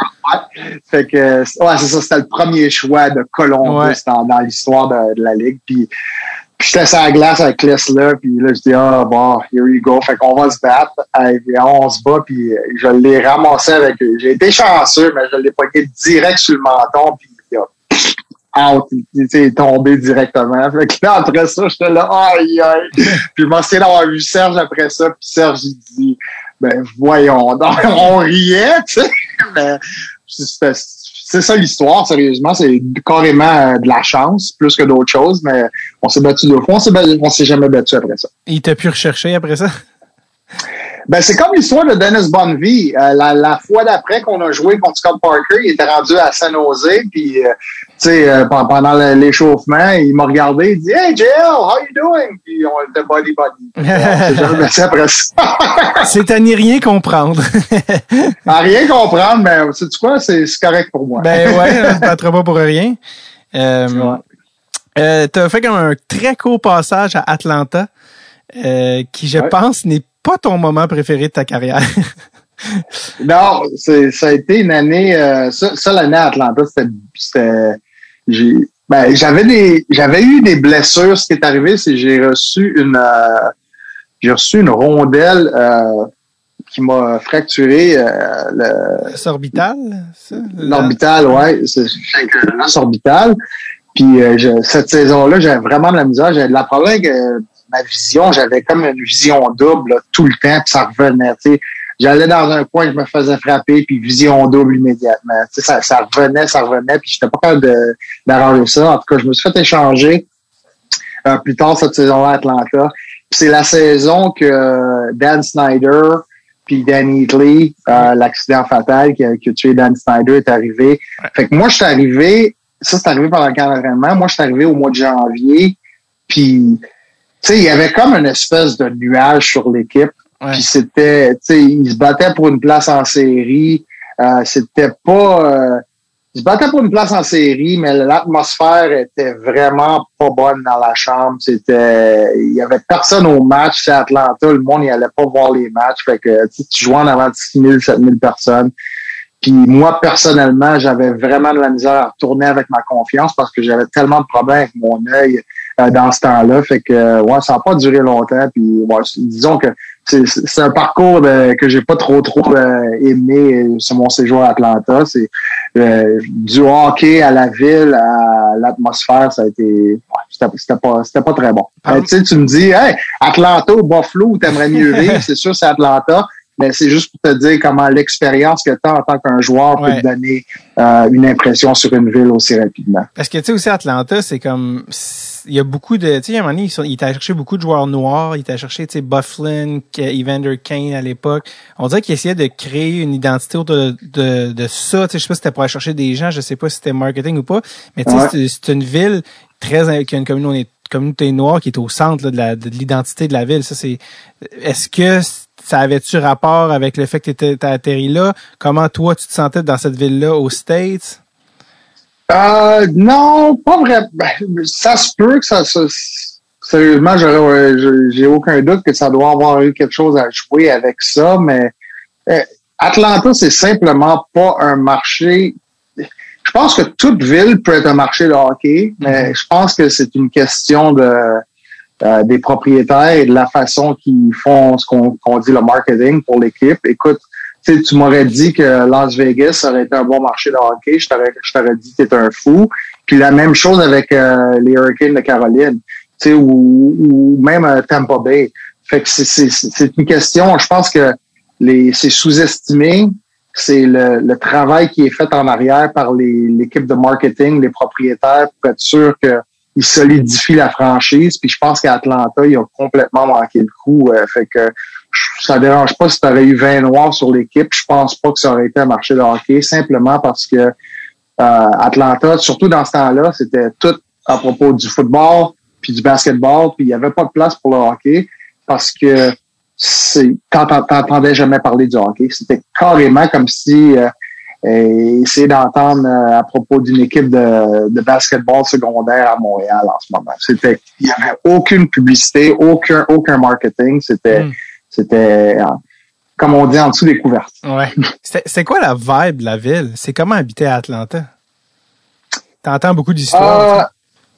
Euh, c'est ben ça c'est quelque chose d'autre qui, est- qui est bizarre avec euh, les États-Unis comparé euh, au le Québec. Tu sais, la ville même veut vraiment rien dire. Je vais te donner un exemple. Los Angeles. La première fois que je suis arrivé à Los Angeles, je capotais, j'étais tout excité, puis on est arrivé à l'hôtel, puis on jouait pas le lendemain. Fait que j'ai dit, on va aller manger.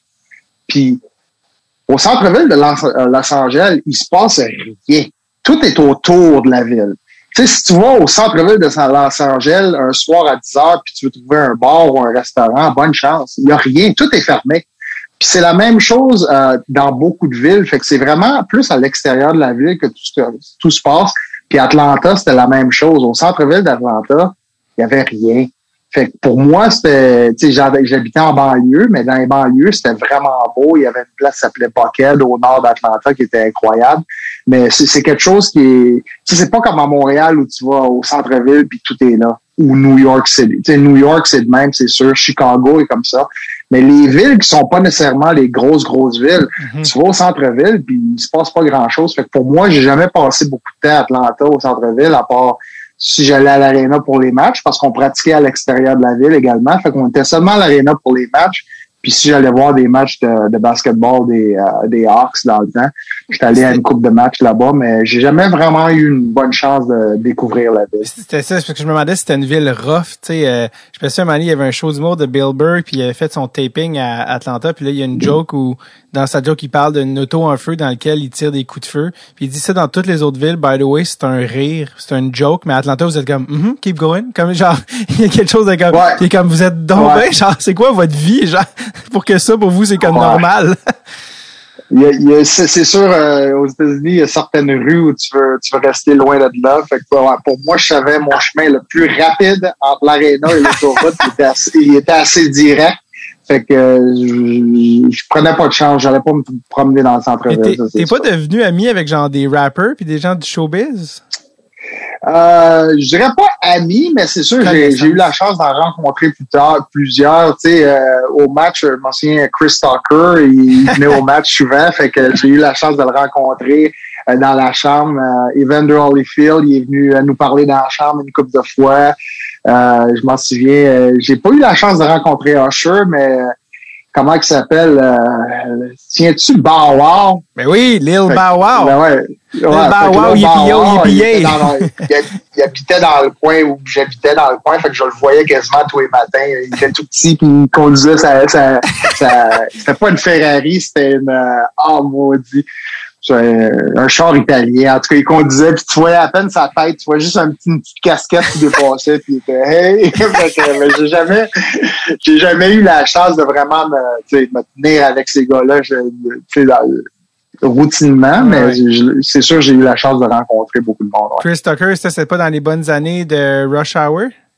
Rush Hour, ouais, ouais, ouais. Sérieusement, c'était vraiment incroyable de le rencontrer parce que même il parlait en, en- en personne, puis ce que tu vois dans les films, c'était carrément le même caractère. Yo, yo, what's Il up? était Yo, yo, yo. Tellement, tellement. Ah ouais, il était tellement drôle. Tu sais, il dit, il- ce match-là, il dit, euh, la façon qu'il a dit, il dit, I came to watch hockey game. I saw a brother. I said, "Oh man, I gotta meet that brother." So there I am in the locker room. Il disait, il- la façon qu'il parlait, il disait en fait quand il est venu voir le match de hockey juste par chance, puis il a vu qu'il y avait un joueur noir. fait ah, il- il- j'allais pas manquer la chance de venir Euh. en bas pour venir te rencontrer. Il était tellement drôle, mais la même même voix, puis c'était tellement drôle, mais tout un bon gars. Puis au, au cœur de tout ça, Bob Hartley.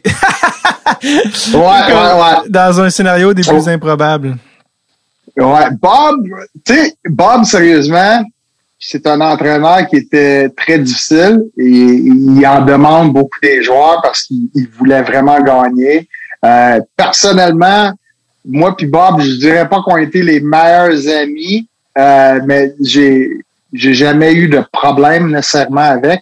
Mais la façon que, c'est- comme je dis, c'était une année qui était tellement difficile pour tout le monde que même pour lui en tant qu'entraîneur, je pense qu'il avait aucune idée comment vraiment euh, adresser la, la situation parce que tu sais, t'avais Heatley qui était blessé la, la plupart de la saison, t'avais euh, euh, Kovalchuk qui essayait de changer son jeu un peu parce que a Kovalchuk, tout un joueur de hockey, mais je pense que Bob voulait qu'il soit un petit peu plus responsable défensivement.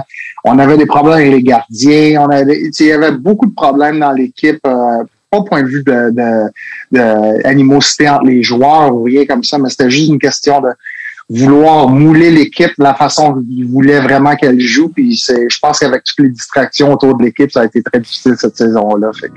C'était, ouais.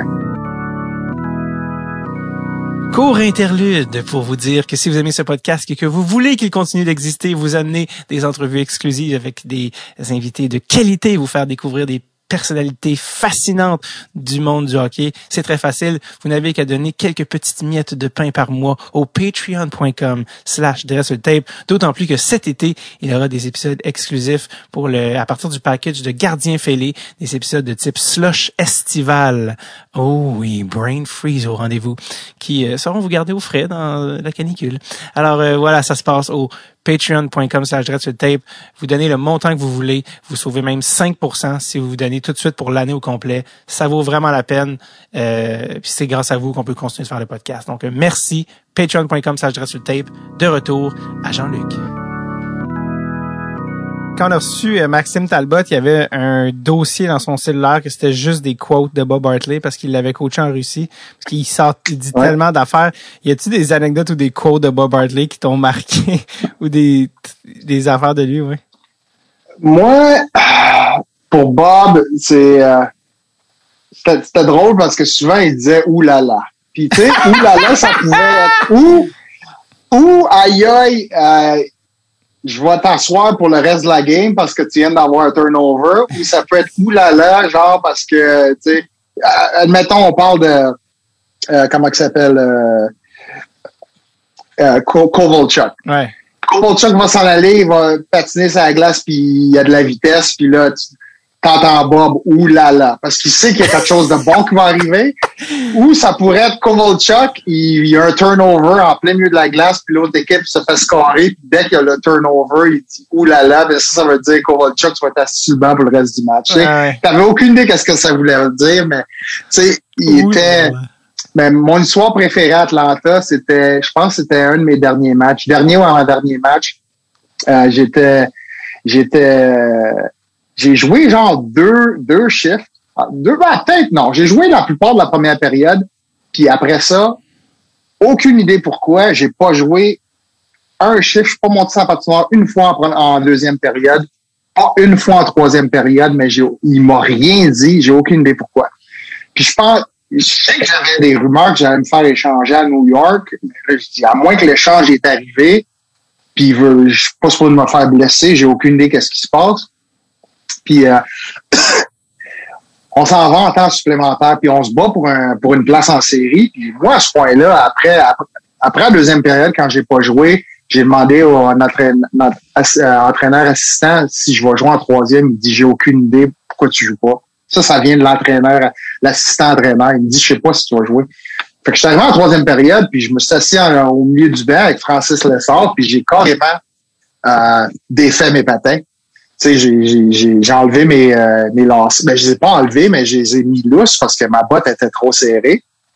Puis je suis assis là, puis là, on s'en va en overtime. Là, je dis, hey, j'ai pas joué en deuxième, pas joué en troisième, c'est sûr que je vois pas ça à la glace. Fait que je suis assis là, puis je parle avec Frank, puis euh, avec Francis Lessard, puis euh, Bob, il, euh, il call un time-out, puis il commence à parler aux joueurs, qu'est-ce qu'ils vont faire, puis là, il dit « Jean-Luc! Il est où Jean-Luc? » je, suis là, je suis là. Il dit je pense que c'était Passy Normanen, notre gardien, il dit Passy, rentre au bat, tu t'en vas sur la glace, puis je te veux en avant du filet directement. Fait que là, tu niaises, fait que là, j'attache mes patins, je regarde Frank, je dis hey, je peux pas craindre que je m'en vais là. Fait que là, euh, Ilya Kovalchuk qui prend rondelle, Passy Normanen, il sort du banc, puis Kovalchuk s'en va, puis là, dès que Normanen arrive sur le banc, moi je m'en vais en ligne droite en avant du filet. Kovalchuk, il, il prend un lancer frappé, il a un rebound, puis je m'en vais, puis je me fais accrocher, puis je compte un but, puis on gagne en temps supplémentaire sur ce jeu-là. Puis je pense que j'ai joué un autre match après ça, puis je me suis fait échanger tout de suite après. c'était tellement drôle, mais c'était c'était tellement bizarre, mais j'ai jamais eu une discussion avec Bob à propos de qu'est-ce qui s'est arrivé ou pourquoi j'ai pas joué. Fait que je le saurai jamais. fait que tout ça avec sans explication, remis sa patinoire en overtime, game winning goal.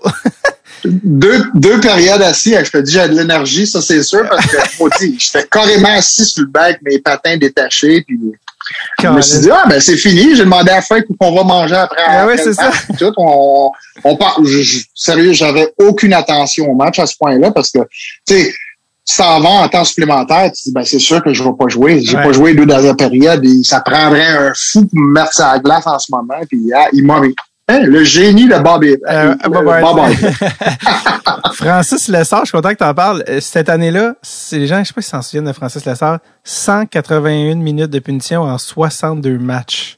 Ça, c'était un tough. C'est pas lui qui tapait ses pieds avec du duct tape, c'est ce que je fais avec du duct tape ou quelque chose? Ah, lui, là, j'ai jamais. Je pense qu'il coûtait plus de tape. Ces patins, là, c'est des patins. Je pense qu'il y avait encore ces patins du junior. Parce que j'ai joué junior avec Francis également à Val d'Or, lui et moi. Puis quand on s'est vu à quand on s'est vu à Atlanta, je m'en souviens d'avoir vu ces patins. Puis comment un être humain peut patiner là-dessus? Tu sais, il y a des patins qui étaient genre vieux de 6-7 ans, puis il mettait du tape, là, une roulette complète autour de chaque cheville, puis il gardait ça serré. Il était mm. tellement drôle, mais ouais, c'était un gars qui c'est un dur à créer qui avait pas peur de pas peur des batailles, ça c'est ça. Il y a un, un, des plus grands mystères du hockey, peut-être tu vas pouvoir m'aider à le résoudre, mais ça est relié à Atlanta. Tu as joué avec un gars justement qui est un des, des joueurs les plus mystérieux puis qui a fait son chemin dans l'imaginaire collectif, mais pour d'autres raisons. Peux-tu m'éclairer sur Monsieur Patrick Stéphane, qui était le first overall pick de l'histoire des Trashers en 99? Puis qui finalement euh, a pas eu la carrière escomptée. Puis non seulement ça, que les gens se souviennent pour euh, le bloopers où il a marqué, il a manqué le open net à, quand il jouait pour les Stars. Dallas. Puis après ça, il a pris mm-hmm. sa retraite. Puis finalement, euh, mais ce gars-là, tout le monde, puis Brian Burke, il nous l'a même dit quand il est venu sur le podcast, il voulait les Cédines, mais il dit j'ai essayé d'avoir les trois, d'avoir Stéphane puis les deux Cédines parce que ce gars-là, et tout le monde s'entendait pour dire que c'était le meilleur joueur du draft. Toi, tu as pratiqué avec, tu as joué avec. Patrick Stéphane, what's up? Je pense que c'était tout un joueur de hockey. C'est dur quand tu fais l'évaluation d'un joueur, savoir comment sa carrière va se développer. Euh, je pense que pour Patrick Stéphane, être dans une équipe comme Atlanta, ça ça pas été un bon service pour sa pour sa carrière en général. Je pense que mm. il aurait été mieux dans une équipe où il aurait été entouré avec plus de vétérans. Euh, puis euh, probablement c'est Bob Hartley était un entraîneur qui était dur sur ses joueurs, mais il était ça dépend. Regarde, moi, j'ai eu Norman Flynn, Richard Martel, puis ces gars-là étaient durs sur les joueurs. Ça prend une personnalité distinct pour être capable de jouer pour un entraîneur comme ça. Puis je pense que pour Stéphane, il y avait de la misère à vraiment comprendre, tu sais, venir d'Europe, de, devenir un joueur de la nationale de premier plan comme ça. Je pense que c'était pas, euh, c'était pas la situation parfaite pour lui. Puis je pense que ça l'a affecté pour le reste de sa carrière, malheureusement. Euh, mais ouais, tu vois que c'était tout un joueur de hockey. C'était pas le plus rapide, il avait pas le plus grand lancé, ça c'est sûr. Mais sa vision du jeu était vraiment incroyable. Fait que je sais pas qu'est-ce qui est arrivé exactement avec lui, mais si tu me demandes pour mon pour mon mon, mon court séjour à Atlanta, c'est ce que je peux te dire à propos de lui. Après ça, tu as eu quelques petits passages Washington euh, où tu as été. Euh, tu as joué avec un gars aussi qui est un autre personnage qu'on s'est fait compter. Il y a tout le temps des bonnes histoires reliées à lui, c'est Anson Carter, qui est tout un qui est comme hollywoodien comme personnage.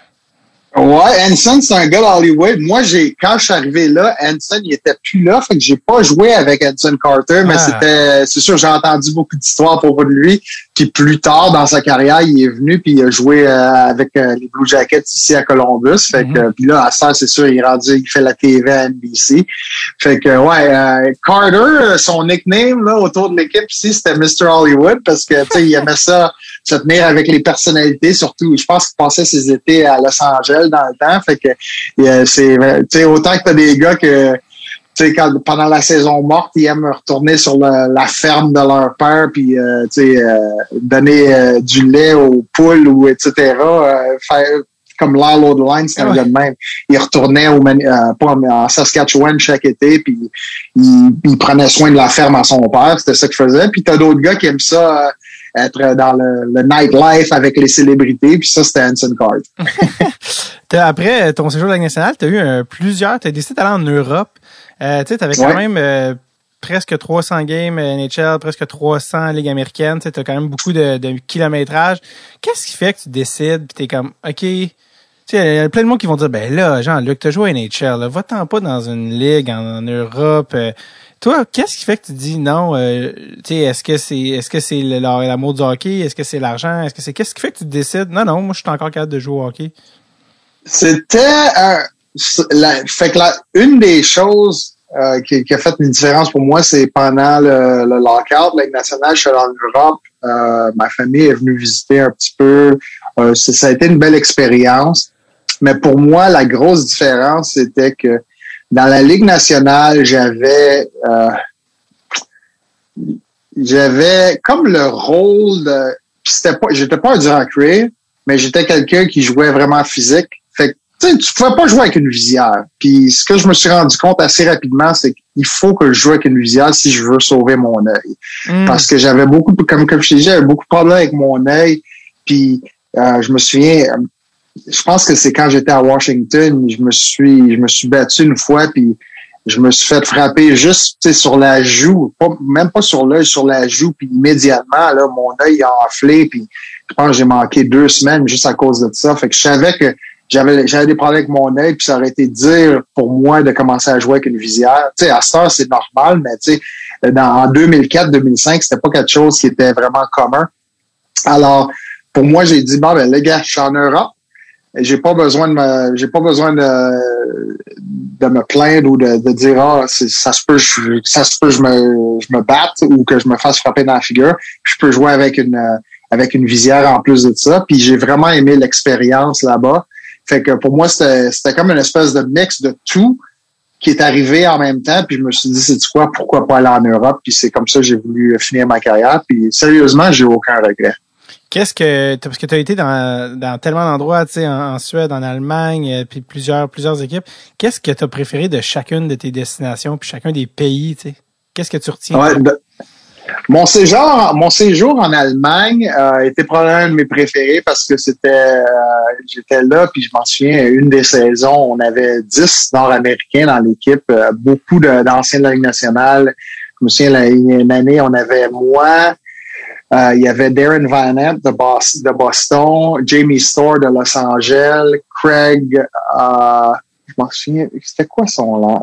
En, tout cas, on avait deux autres joueurs de Los Angeles. Fait qu'on avait beaucoup de joueurs euh, qui ont joué dans la Ligue nationale sur cette équipe-là. Alors, on était vraiment bons.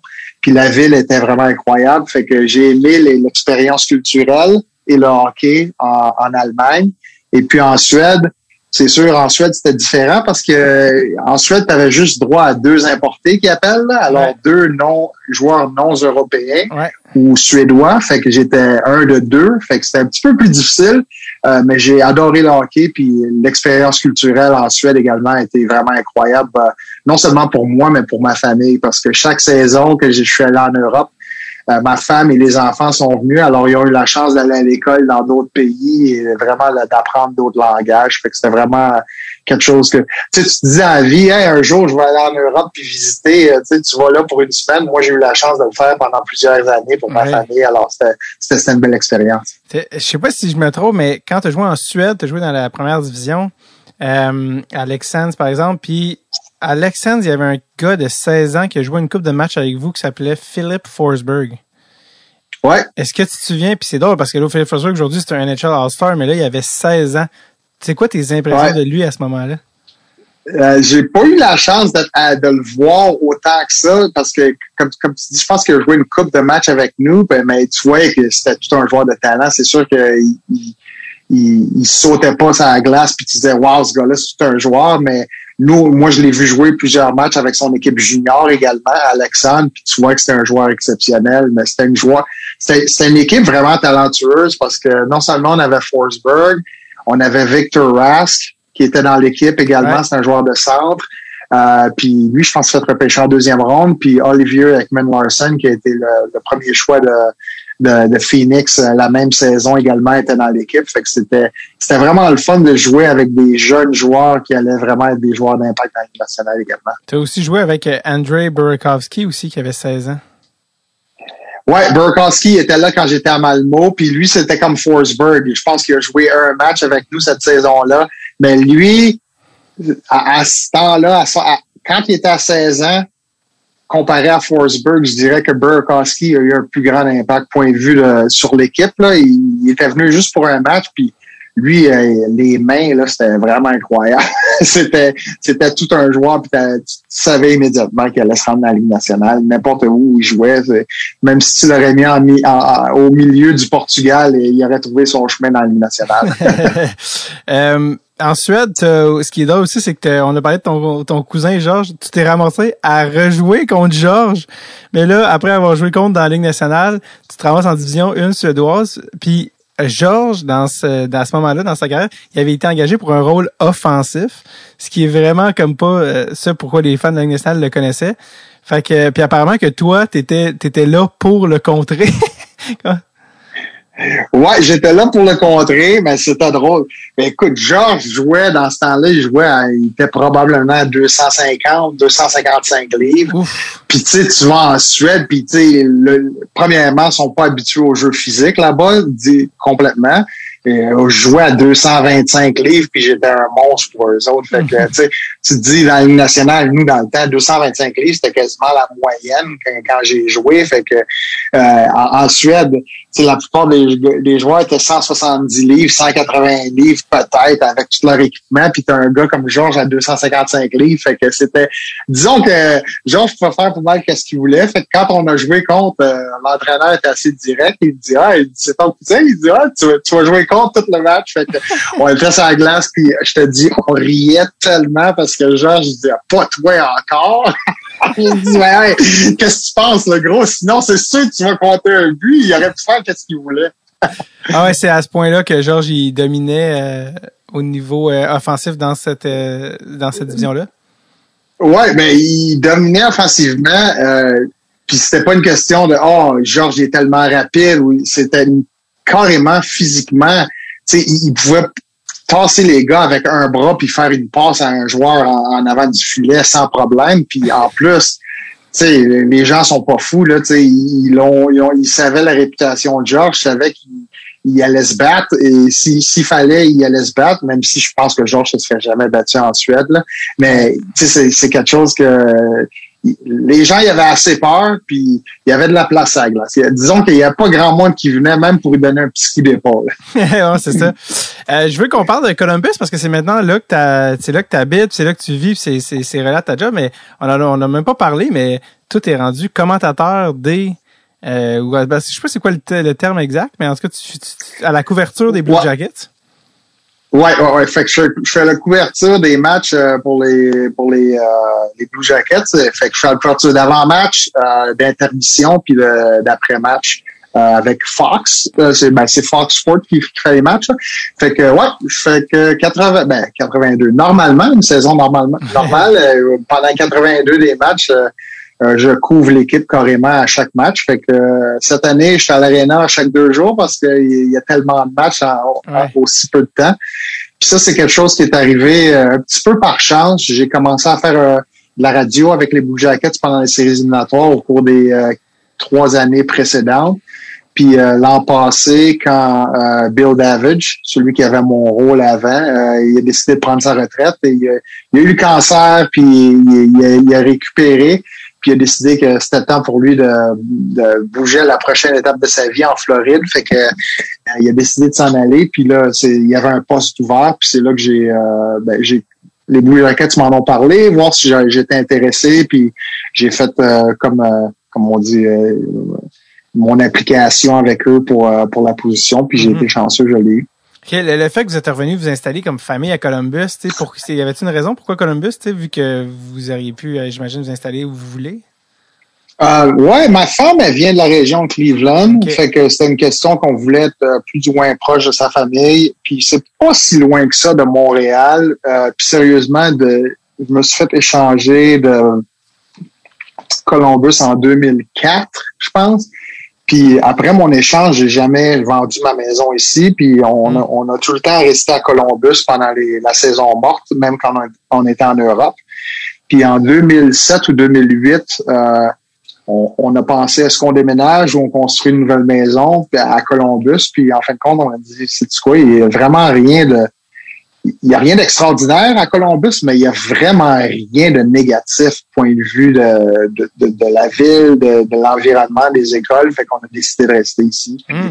Fait que j'ai été à Columbus euh, à temps plein, en fin de compte. Euh, depuis ma retraite, euh, j'ai été ici. Et toi, tu habites aux États-Unis depuis plus de 20 ans maintenant. Euh, Ce qui me fait me demander, c'est quoi la différence entre, selon dans ton expérience, que tu trouves être euh, parce que tu sais les États-Unis aussi tu sais euh, il y a eu s'est passé beaucoup de choses en dernière année avec oui la pandémie mais le Black Lives Matter. C'est quoi dans ton expérience la différence entre être noir au Québec et être noir aux États-Unis?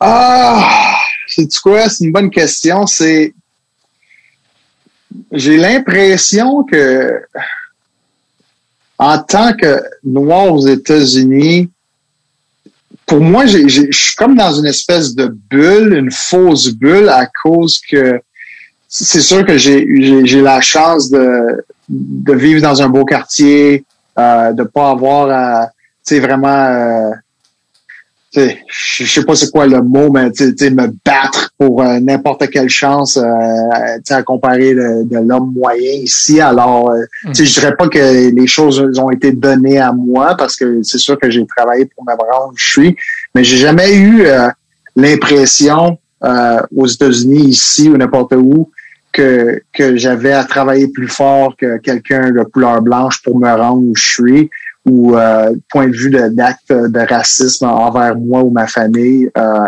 ça n'a jamais été quelque chose qui que, qui m'affecte directement. Mm-hmm. Euh, c'est sûr que moi, maintenant, j'ai un fils. C'est sûr que j'y pense, ça c'est sûr. C'est quelque chose qui est en arrière de, de, ma tête tout le temps. je me demande, c'est sûr que ça va arriver à quelque chose, quelqu'un va lui dire quelque chose ou il va avoir une réaction euh, de quelqu'un juste à cause de sa couleur mais c'est pas quelque chose que je dirais euh, m'affecte directement en ce moment.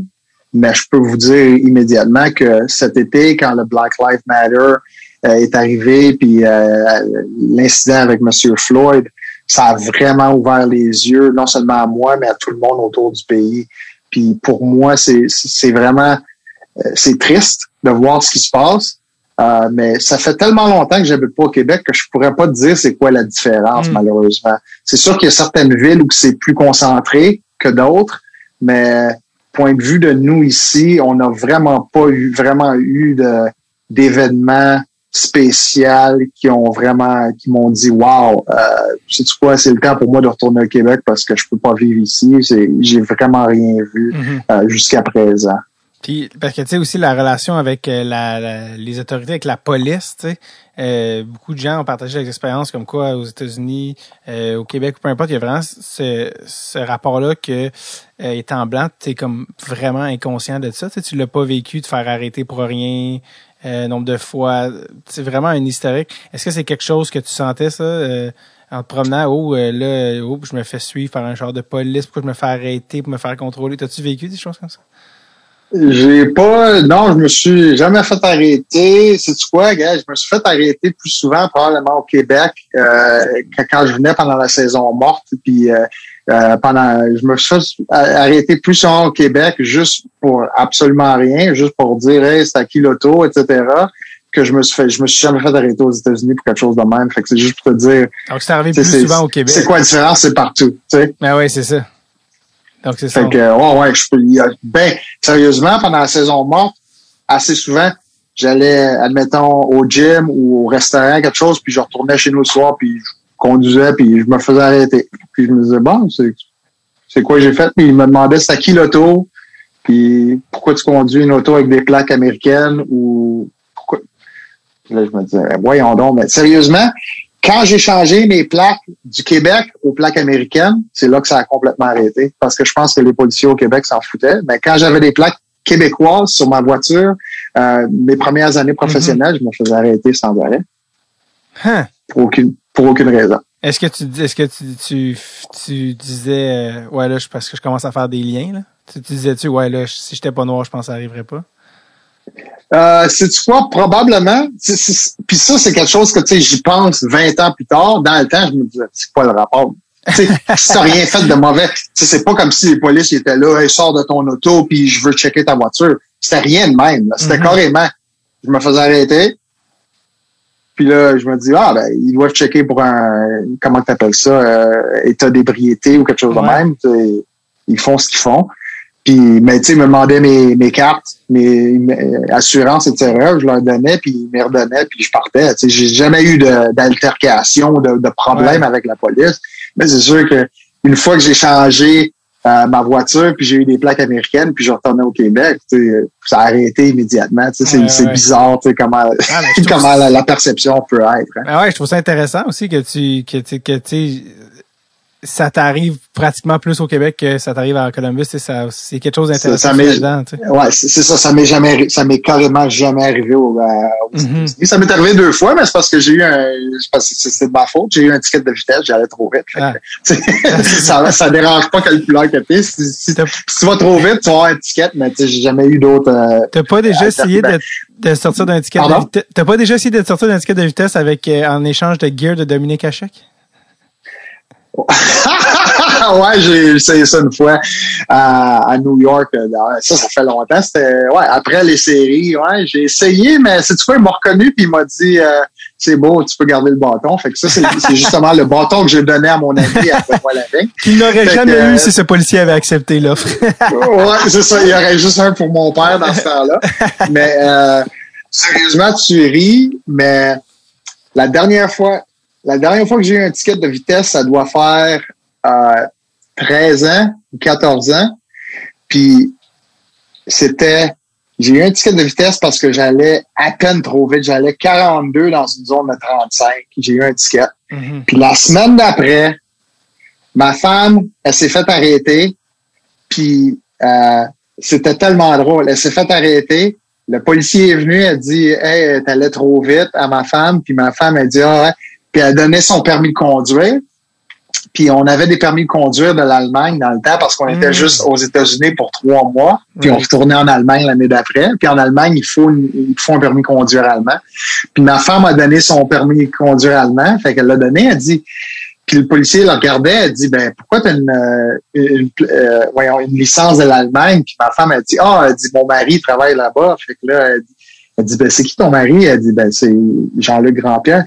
Puis le policier a dit, oh, ben t'aurais dû me dire que t'es, le ma- t'es la femme de Jean-Luc. Je t'aurais laissé aller. Elle dit, assez beau, vas-y. Fait que là, carrément, Moi, j'ai un ticket. La semaine d'après, ma femme, elle, se laisse aller gratuite parce que c'est ma femme. T'sais, voyons donc. C'est pas le même policier, mais tu je te dis que c'est drôle. tu, tombes, tu tombes pas sur le bon gars. C'est ça. Ouais, c'est ça. Je suis tombé sur le mauvais gars. ben justement, avant de te laisser partir, je veux qu'on parle des Blue Jackets parce que justement, euh, au moment qu'on enregistre, quand on a commencé, je t'ai demandé ça va-tu, tu t'as dit ben moi ça va, mais là les Blue Jackets en ce moment c'est plus difficile.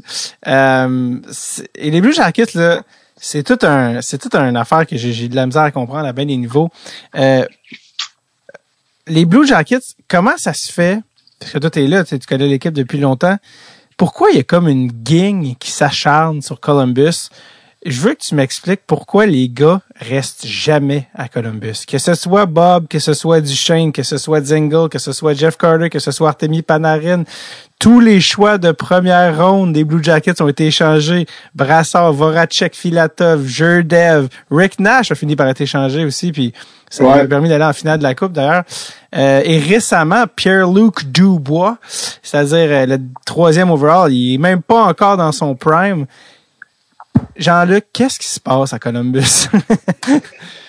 Sérieusement, j'ai aucune idée. C'est sûr qu'il y a certains joueurs que ça, ça dérange pas parce que, écoute, Matt Duchesne, ben, je le regarde en Nashville, puis je te dis, les, Blue Rockets sont chanceux de pas l'avoir signé parce que je pense pas Moore était prêt à le payer qu'est-ce qu'il voulait. C'est ça, c'était sûr qu'il voulait trop d'argent, puis Nashville, eux autres, ils étaient prêts à payer, puis là, c'est eux autres qui doivent vivre avec les conséquences de ça. Ouais. Panarin est parti, mais Panarin, je pense que ça dérange pas s'il jouait à Montréal, à Toronto. Il voulait jouer à New York. Ouais. C'était clair dès le début que lui, New York, c'est où il voulait aller. Écoute, les Islanders de New York vont faire plus d'argent que les Rangers pour Panarin parce qu'ils savaient qu'il était à New York. Mm-hmm. Puis Panarin, il voulait jouer pour les Rangers. C'était clair dès le début que même à 25 millions par année, il allait pas le prendre. Il voulait vraiment jouer à New York, ça c'était sûr.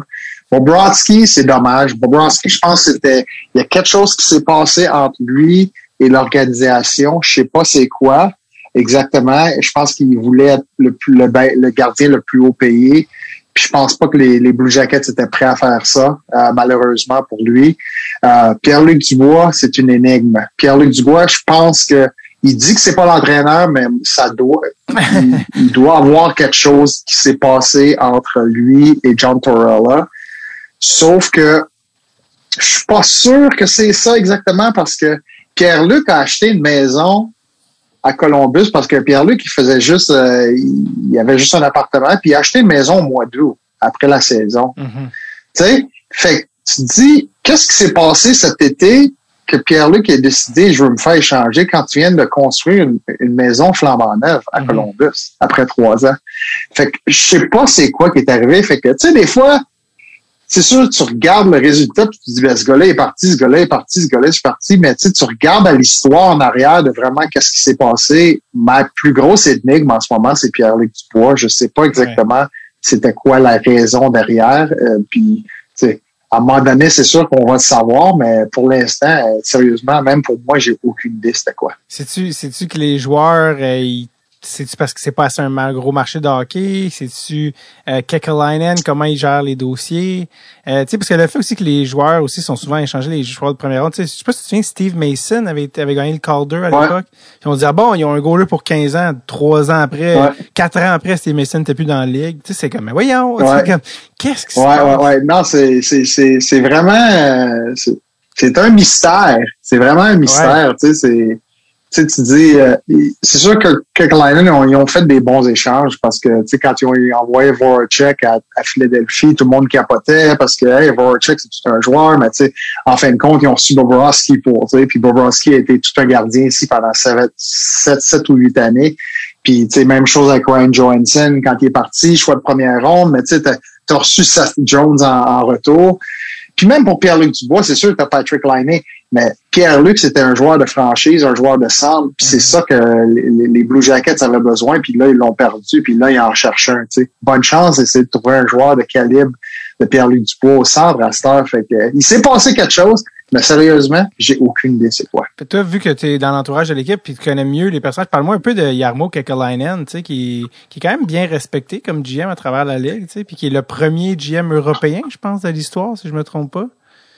Ouais, il est bien respecté. Euh, c'est un gars qui a une relation euh, assez spéciale avec son entraîneur. Lui puis Tortorella, ils se respectent, mais tu sais, ils se chicanent tout le temps, puis ils vont te le dire publiquement. Ils se chicanent sans arrêt. Mhm. C'est tellement drôle parce qu'ils ont deux visions différentes, euh, point de vue de développement et l'équipe.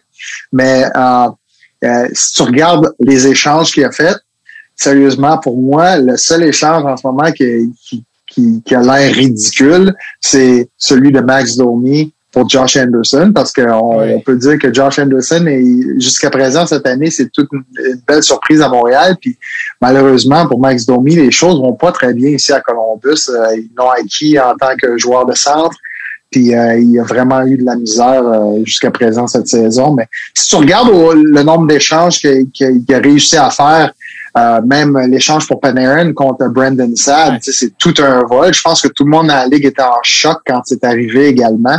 Mhm. Fait qu'il a, il a fait des bons échanges, mais c'est un gars qui est patient. Puis souvent, pour, euh, pour les, euh, les partisans, c'est dur de voir la patience, surtout quand ça fait 20 ans que la franchise est ici puis t'as pas encore vraiment gagné quelque chose de substantiel en séries éliminatoires. Parce que Josh Anderson, ça aussi, ça avait, il y avait eu un, c'est entre lui et l'organisation, là, que ça, il y avait un petit riff parce que la qu'il s'était, voulait récupérer de sa blessure. C'est ça aussi, c'est, parce que je pense pas qu'il voulait échanger Josh Anderson contre Max Domi. C'est que Josh a fait, yo, Non. je signerai pas ici, là, euh, ce qui est arrivé avec ma blessure, j'ai pas aimé comment ça a été géré.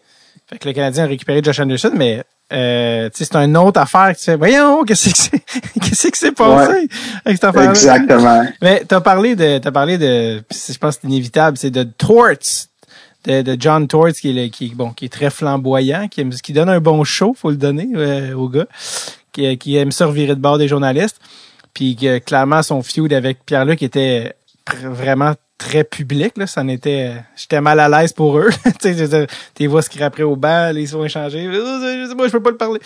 Puis, euh, Torts, est-ce que tu penses à Kekalainen, justement, euh, tu sais, Kekalainen a quand même fait un vœu de loyauté en disant à Pierre-Luc, c'est toi qui vas être échangé. Tu sais, il aurait pu dire, OK, ben, on va mettre Torts out, on va garder le gars de 22 ans pour les 15 prochaines années. Mais il a quand même Ouais. gardé Torts. Est-ce que tu penses que Torts, en- puis là, hier encore, au moment d'enregistrer, il a benché Lyonnais pour, pense, toute la, en tout cas, neuf, la moitié de la troisième. Il a pas Ouais. pu jouer de l'overtime. Puis Ça, c'était la deuxième fois que ça arrive avec Lyonnais. Bon, la première, c'était à cause d'un incident avec un assistant coach, mais c'est pas facile. c'est pas facile avec Torres. Est-ce que tu penses qu'il y a une date d'expiration qui s'en vient? Ah, c'est sûr, il y a tout le temps une date d'expiration pour tous les entraîneurs. Euh, pour Torella, je pense que personnellement, et, il n'a pas signé d'extension. Je pense pas qu'il va signer une extension. Puis je pense pas qu'il est intéressé à retourner nécessairement l'année prochaine comme entraîneur. Je pense que c'est un gars qui il, je serais pas surpris s'il prend sa retraite carrément du coaching euh, après cette saison. Euh, il y a beaucoup d'intérêt à l'extérieur du hockey en ce moment pour lui. Puis je pense que surtout pendant le, le, le, le lockdown, là, la, la pandémie, je pense qu'il a découvert que euh, la vie à l'extérieur du hockey, c'est pas mal plus relax pour lui. Puis tu il parle tout le temps qu'il est vers la, la pente de descente euh, vers la fin de sa carrière en ce moment. Fait on va voir qu'est-ce qui va se passer. Sais-tu quoi? Moi, j'ai parlé un j'ai j'ai parlé à beaucoup de joueurs directement Ouais. euh, à propos de John Torella. Puis de tous les joueurs à qui j'ai parlé, qui ont joué pour, qui se sont fait échanger plus tard, euh, tu sais, dans des, des conversations personnelles, j'ai jamais entendu une chose de négative à propos de lui. C'est tellement bizarre parce que tu parles des joueurs, tu sais, c'était pas des joueurs d'impact nécessairement. On parle de joueurs de deuxième, troisième plan, tu sais. Puis il y a jamais personne qui m'a dit ah non c'est quoi je suis pas capable. C'est sûr des fois ils sont tannés de l'entendre. Puis tu sais c'est mais il y a jamais personne qui a dit ah c'est quoi il était il, il traitait ce gars-là différemment de ce gars-là ou tu sais il, faisait trop ça pas assez de ça. C'est fait que c'est vraiment bizarre mais la perception du public puis des médias de John Torella est différente Ah, parce que il est pas puis ça c'est son, son c'est vraiment son problème c'est pas le, le gars qui est le plus euh, collaboratif avec les médias Alors, puis tu sais, les médias, ils peuvent te faire, puis they can make you or break you, ils disent en anglais. Ils peuvent, ils peuvent vraiment assassiner ton caractère super vite si tu fais pas ou tu réponds pas aux questions comme tu devrais les répondre. Mhm. Puis je pense que c'est un petit peu de ça avec lui en ce moment également. Ouais, je, je pense que certains diraient que c'est le vieux truc du coach d'attirer l'attention sur lui pour euh, le dévier des joueurs.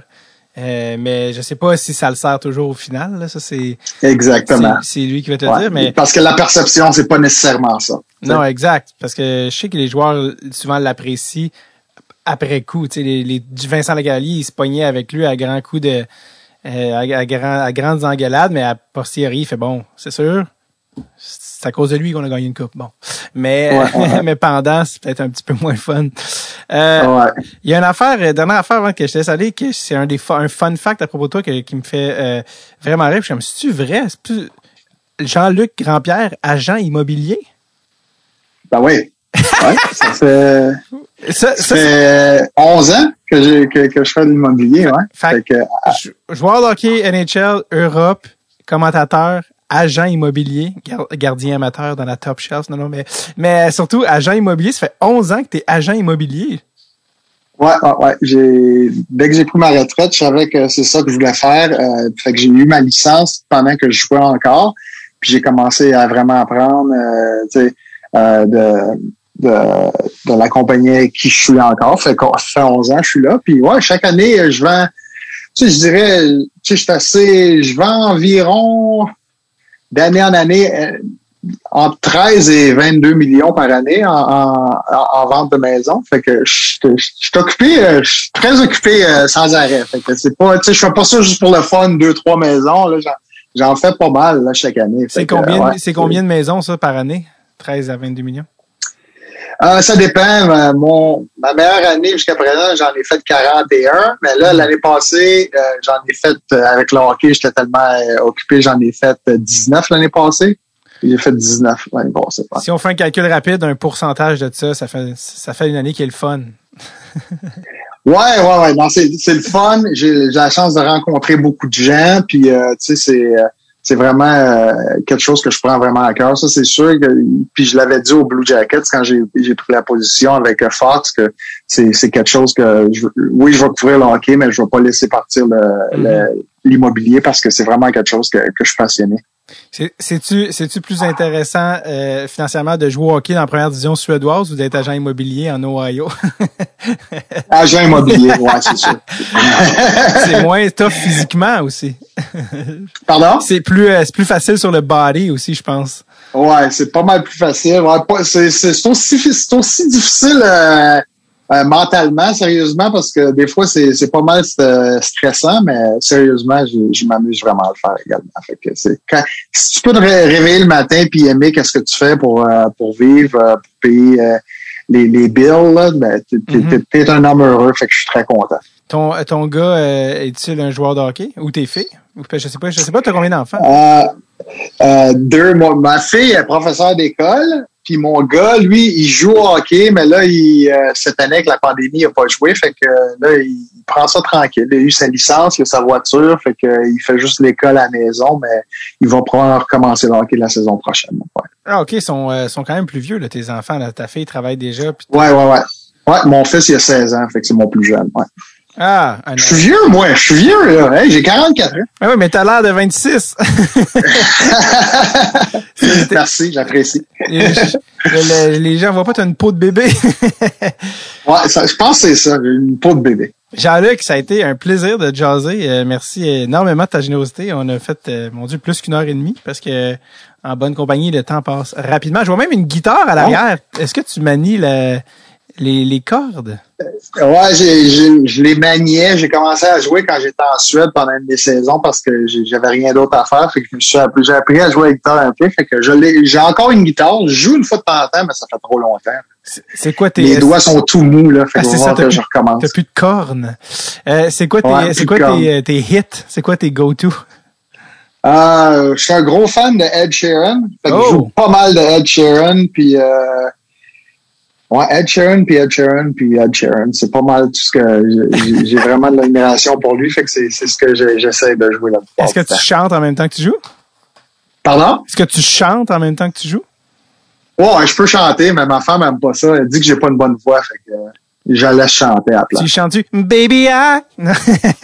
Ouais, ouais. Toi, t'as une voix, moi, j'en ai pas. Non, non. Euh, tu savais que euh, c'est Jay euh, du Temple qui m'a conté cette histoire-là que apparemment que le succès de pas le succès mais le breakthrough de Ed Sheeran serait relié à Jamie Foxx. T'as entendu cette histoire-là? J'ai pas entendu, mais je peux te dire que j'ai vu Ed Sheeran la première fois que je l'ai vu, il était ici à Columbus. C'était une petite salle de probablement 1200 personnes. J'aime vraiment la musique, puis je me souviens, la première fois que j'ai vu James Blunt, c'était à Columbus, une salle de 500 personnes. Puis on a vu Ed Sheeran probablement six fois depuis ça. Depuis ça, puis c'est sûr, là, c'est rendu, il, Ouais. remplit les stades, mais c'est pas mal fun de voir des artistes comme ça, surtout européens, parce que on a, on a vécu en Europe, de les suivre dans leur parcours quand ils arrivent ici aux États-Unis, puis pouvoir les vraiment prendre dans une situation intime. Fait que c'est c'est pour ça que j'ai tout le temps aimé Ed Sheeran puis James Blunt parce que je les ai j'ai vraiment commencé à les suivre quand ils étaient tu sais genre dans une petite salle de 500 à 1000 personnes. Fait que Mhm. les voir dans les gros stades à cette heure, c'est quasiment c'est comme si je faisais partie du parcours. Ben oui, c'est ça. T'es en avant des t'es, t'es- t'es en avant de la courbe, t'es euh, un hipster. T'étais comme t'é- t'écoutais du Ed Sheeran avant qu'il joue euh, avant Shape of Oh You. ouais. Puis ben, Ouais, app- ouais, ouais. app- apparemment quand il a, il a bougé à LA ou quelque chose, l'histoire avec euh, Jamie Foxx, c'est que lui, il faisait des shows, puis il faisait ses affaires, puis il était pas connu ou il faisait pas d'argent, puis il, il avait pas d'endroit où habiter, puis je pense qu'il couch surfait chez du monde, Ed Sheeran. Ouais, aujourd'hui, je veux dire, il est milliardaire, là, tu sais, ça, c'est fou de penser ça, mais C'est- malade. puis il a fait un show dans un contexte, puis tu sais, il a une voix très soulful. là. Je pense que, que Jamie Foxx a dû vraiment aimer parce que lui aussi il a ça dans sa voix. Puis il a dit yo, t'es bien bon, euh, viens dormir chez nous. Puis apparemment que Jamie Foxx a hébergé Ed Sheeran pendant un bout. Ouais. Puis euh, C'est incroyable. Hein? ouais, fait que euh, ça pour dire euh, Ed Sheeran, euh, je dois, il a dû repayer une coupe de bière à Jamie Foxx euh, depuis. Oh, suis ça. sûr. Jean-Luc, merci énormément d'avoir pris le temps. Hey, merci. En espérant que tu passes au euh, Québec, puis peut-être qu'un jour tu joues à la classique KR à Kevin. Ben ouais, ça serait le fun, hein? Je vais emmener mon équipement de gardien. oui, sérieusement, ça vaudrait la peine. Merci encore, puis passe une excellente journée. Hey, toi aussi. Yes, Salut. bye.